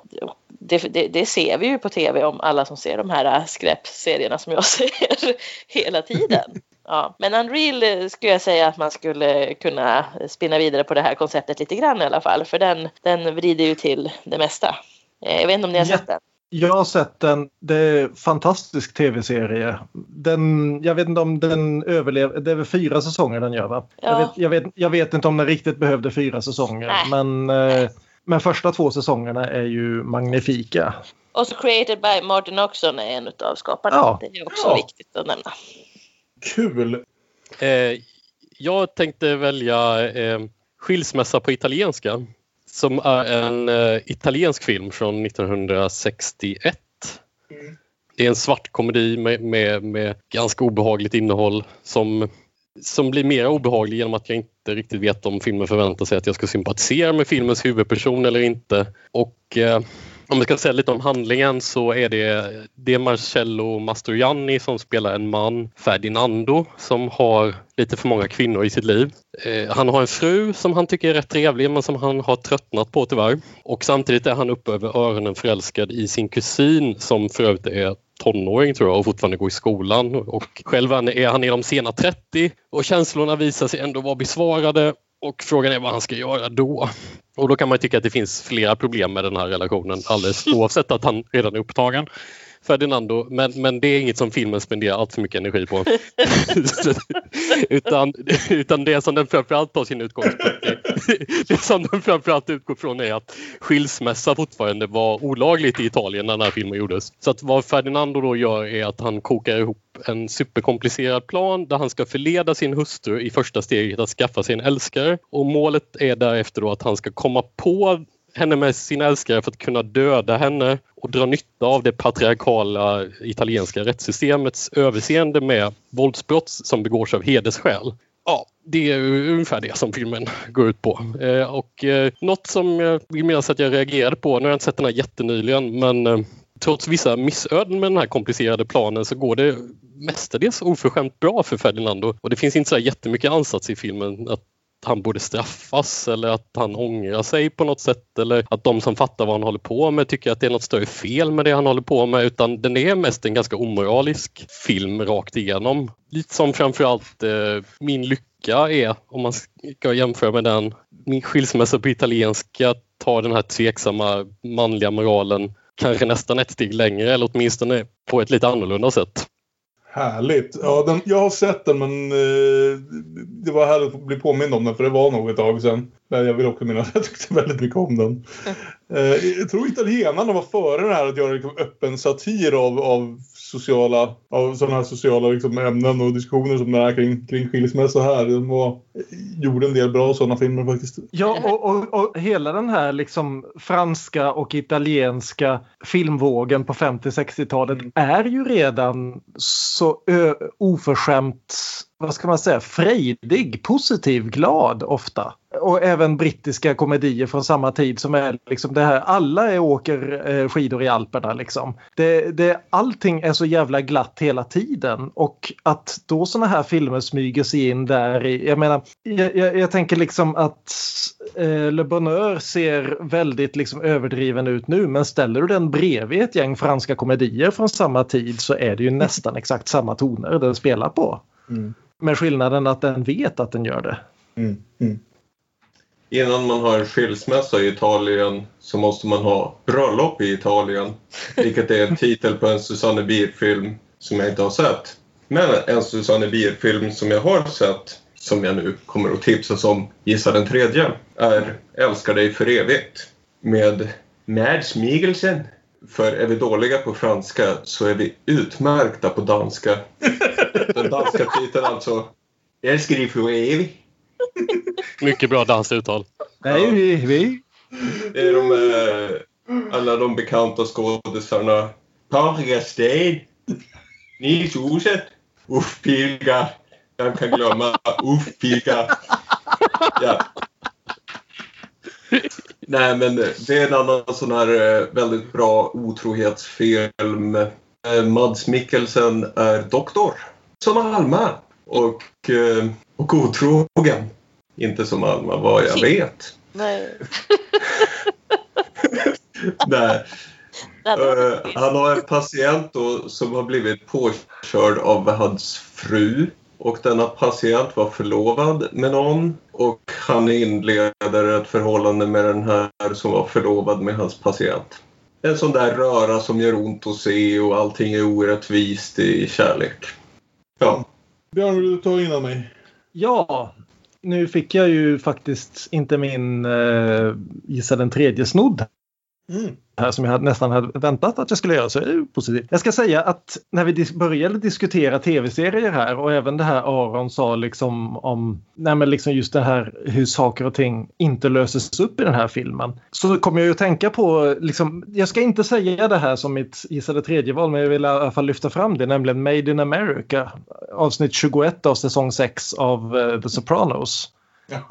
Som ju väldigt liksom bekant slutar med att inte sluta alls. Därför att David Chase, som han fick säga i varenda intervju i tio år sedan dess, han tycker inte att publiken ska tillåtas heja på en karaktär i sex säsonger och sen i, i slutändan säga ja men det var bra att han fick sitt slut. Det, det visste jag väl att brott inte lönar sig. Det är liksom, du ska inte först få liksom tycka ja men det där var ju en schysst karaktär och sen så liksom låtsas glädja dig över att han fick det straff han förtjänade. Men så mitt val är istället en film som jag kommer att tänka på under båda de här filmerna som behandlar ungefär samma ämne. Nämligen det här med bigami och att ha flera familjer samtidigt. Jag, jag tänkte först efter att jag sett de här två att det här är ju en film som egentligen är den icke-subtextuella varianten av, av Le Bonheur och den faktiska liksom, skräckversionen av uh, The Bigamist som den hade kunnat bli. Och jag tänkte inte det var så mycket mer så jag såg om den och upptäckte att ja, men det här är ju en film som är ändå ganska subversiv. Just det här att den mitt i Reagans 80-tals-Amerika plonkar ner en film som framhäver den här perfekta kärnfamiljen som den värsta jävla skräckvision man kan få. Och jag snackar ju då förstås om Joseph Rubens The Stepfather från 1987 med Terry O'Quinn som titelrollen. Styvfarsan som flyttar in i familjen med änkan med sin tonårsdotter och är den perfekta maken och den perfekta styvfadern på alla sätt och vis tills han inte längre är det. Och det, är- det är en film som är ibland så jävla brutal men framförallt en så jävla bra satir och den är en satir. Och den är medveten om det även om jag inte vet om alla som såg den då var medvetna om det. För just det här liksom perfekt. Ja men nu har vi liksom, vi kan inte låta en kvinna uppfostra sin dotter ensam. Det måste finnas en kar i huset. Ja, men om karen är en psykopat då? Ja, nej, men han är i alla fall en kar. Och det är, jag är så jävla glad att jag såg om den här filmen för den är precis så jävla kuslig som jag inbillade mig att den var när jag såg den som 13-åring och eller 14, ja, nå- någonting. Och den är, eh, det är en riktigt bra film, riktigt lyckad skräckfilm och ändå så känns den liksom som en ganska skön törstsläckare efter Le Bonheur. Jag höll på att landa lite där. Jag har haft lite svårt att hitta något. Eh, jag- För jag såg nämligen en film som, precis som eh, Bigamisten, eh, handlar om ganska tidigt tar tag i det här, tar tag i, vad ska vi säga, kallar det ett kontroversiellt ämne och försöka göra det lite mer multifacetterat, någonstans liksom ha en faktisk diskussion om det. Och det är The Mark från 1961 som är en brittisk film som handlar om en man som tidigare har tenderat åt pedofilin men som nu har fått vård och ska försöka ta sig ut i samhället igen. Och liksom blir en ganska intressant diskussion om alla svårigheterna i det. Bara det att den såklart genom att försöka vara ganska liberalt tänkande och hävda att det finns en väg framåt även för, för män som honom. Efter att de har fått gå igenom liksom terapi och vård och annat. Samtidigt snubblar en hel del på vägen till den graden att jag inte vill rekommendera den. Den har till exempel Rod Steiger som, som psykologen som säger saker som There's something very seductive about a 10-year-old girl. Och då känner jag att jag tänker inte rekommendera den här filmen längre. Eh, Men, men den är ändå väldigt intressant i det här temat. Men jag tror Olof påminde mig där med, med sitt val av, eh, av eh, den italienska skilsmässofilmen om filmen som ju på engelska då heter Seduced and Abandoned. Som är en fantastiskt rolig italiensk slapstick-komedi om hederskultur. Bara en sån sak. Där en eh, medelålders man upptäcker att hans 15-åriga dotter har blivit på smällen. Och nu jävlar ska, eh, ska den jäveln hittas och inte bara få däng eller utan han ska mördas. Han har eh, besudlat hans dotter och han ska dö nu. Och bara det att allt det här sen berättas på typ mest slapsticken, nästan liksom helan och halvan vis. Med full medvetenhet om det absurda i allt det här. Och det blir någonstans, på det sättet som Le Bonheur ibland tidigt känns som att den skulle när som helst kunna bli liksom en öppet humoristisk satir av det perfekta familjelivet. Så är den här redan det om hederskultur. Det är typ fortfarande den bästa film jag har sett om, och liksom som hugger hederskulturen jäms med knäna. Och den gjordes 1964 i Italien. Eh, jag älskar den jävla filmen. Den är skitrolig och den fungerar fortfarande på, på, ett, på liksom ett bud, en budskapsnivå också. Så se den, se inte The Mark. Ni kan se The Mark också men med stora brasklappar runt om. Det är bra, den måste jag se Kalle för jag tror inte jag har gjort det. Men, Ah, den är men, men det slår mig att det kanske är samma regissör som den jag, filmen jag eh, Så är det nog. faktiskt. Så är det nog jävlar Jag, jag Ja, tror då det. så. Han, han, eh, han har helt enkelt eh, spunnit vidare på det temat. Vilken Ja. som nu kom först. Men eh, Eh, Jag tror din film kom först. Just det, så Ah, är okej. det ju. Det Ja. tänkte jag inte ens på. Va, va, vad hette filmen du fast tipsade om nu? Seduced and abandoned heter den på engelska. Så Sedotta e abbandonata. Ja, Seduced and Abandoned heter till och med Förförd på italienska. På svenska. Jermis filmer mellan 61 och 66 hade svenska titlarna Skilsmässa på italienska, Förförd på italienska och Otrogen på italienska. Oh! Så Otrogen på italienska. Och på den punkten får vi avsluta det här avsnittet. Eh, vad heter det? Aron ska få sjunga Anouk äntligen. Det har han väntat med jättelänge. Men nu är det dags. ja, Så det blir veckans just jävlar, det hade jag nästan glömt. Ja. Det är min Vi, vi, vi, vi väger upp för många fruar med Nobody's Wife. Precis. Och nästa gång har det äntligen blivit dags att ta tag i det här avsnittet om ja, den här genren som vi diskuterade lite på Bergman-tiden med Jungfrukällan, nämligen så kallade Rape and Revenge-filmer. När vi ska se Revenge av en regissör som vars namn jag inte kan uttala. Coralie Fargia, gissar jag mig till. Någonting sånt. Det är den ena filmen vi ska se och den andra är ju nu då liksom den sprudlande färska Promising Young Woman som väl får någon form av svensk biopremiär till den grad att någonting får biopremiär nu som samhället ser ut just nu här i dagarna. Och som ju vann en Oscar för bästa manus och eh, som har lett till en av filmårets hittills hetaste diskussioner. Är det här ens en bra film? Vad är det den egentligen försöker säga? Och jag ser fram emot att dyka in i den diskussionen med hull och hår. För jag har faktiskt redan sett filmen och jag har många tankar. Så det blir nog spännande avsnitt det med, tänker jag. Ni kan nå oss via de sociala medierna om ni har något att säga. Vi är at Damonpodden på Instagram och på Twitter. Vi är Damonpodden med Ä på Facebook och man kan mejla damonpodden at gmail.com. Tack för att ni ville hänga med oss och lyssna på när vi pratar om filmer där män har lite för många kvinnor i sitt liv. Och tack särskilt till Alma Vuorinen som ville vara med och vara vår gäst den här veckan. Tack för att jag fick vara med. Ha det så bra så länge så hörs vi snart igen. Hej då! Hej då! Hej då! Hej då!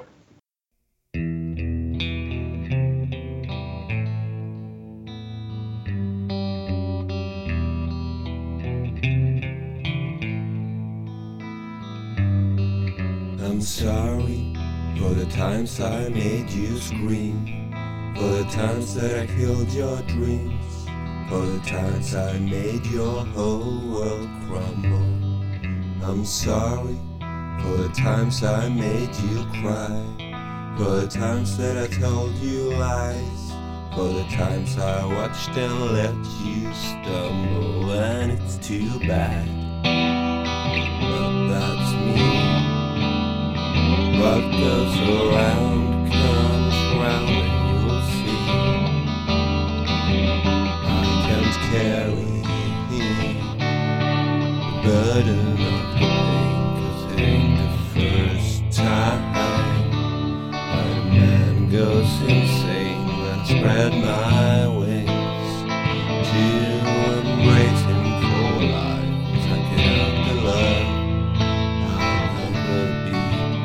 I'm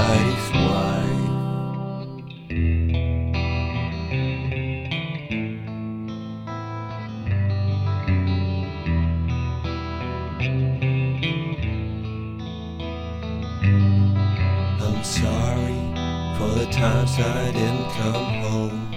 Left you lying in bed alone. Was flying high in the sky when you needed my shoulder. Like a stone hanging around my neck. Cut it loose for it breaks my back. Gotta say what I feel before I grow older. I'm sorry, but I ain't gonna change my ways. You know I try, but I'm still the same.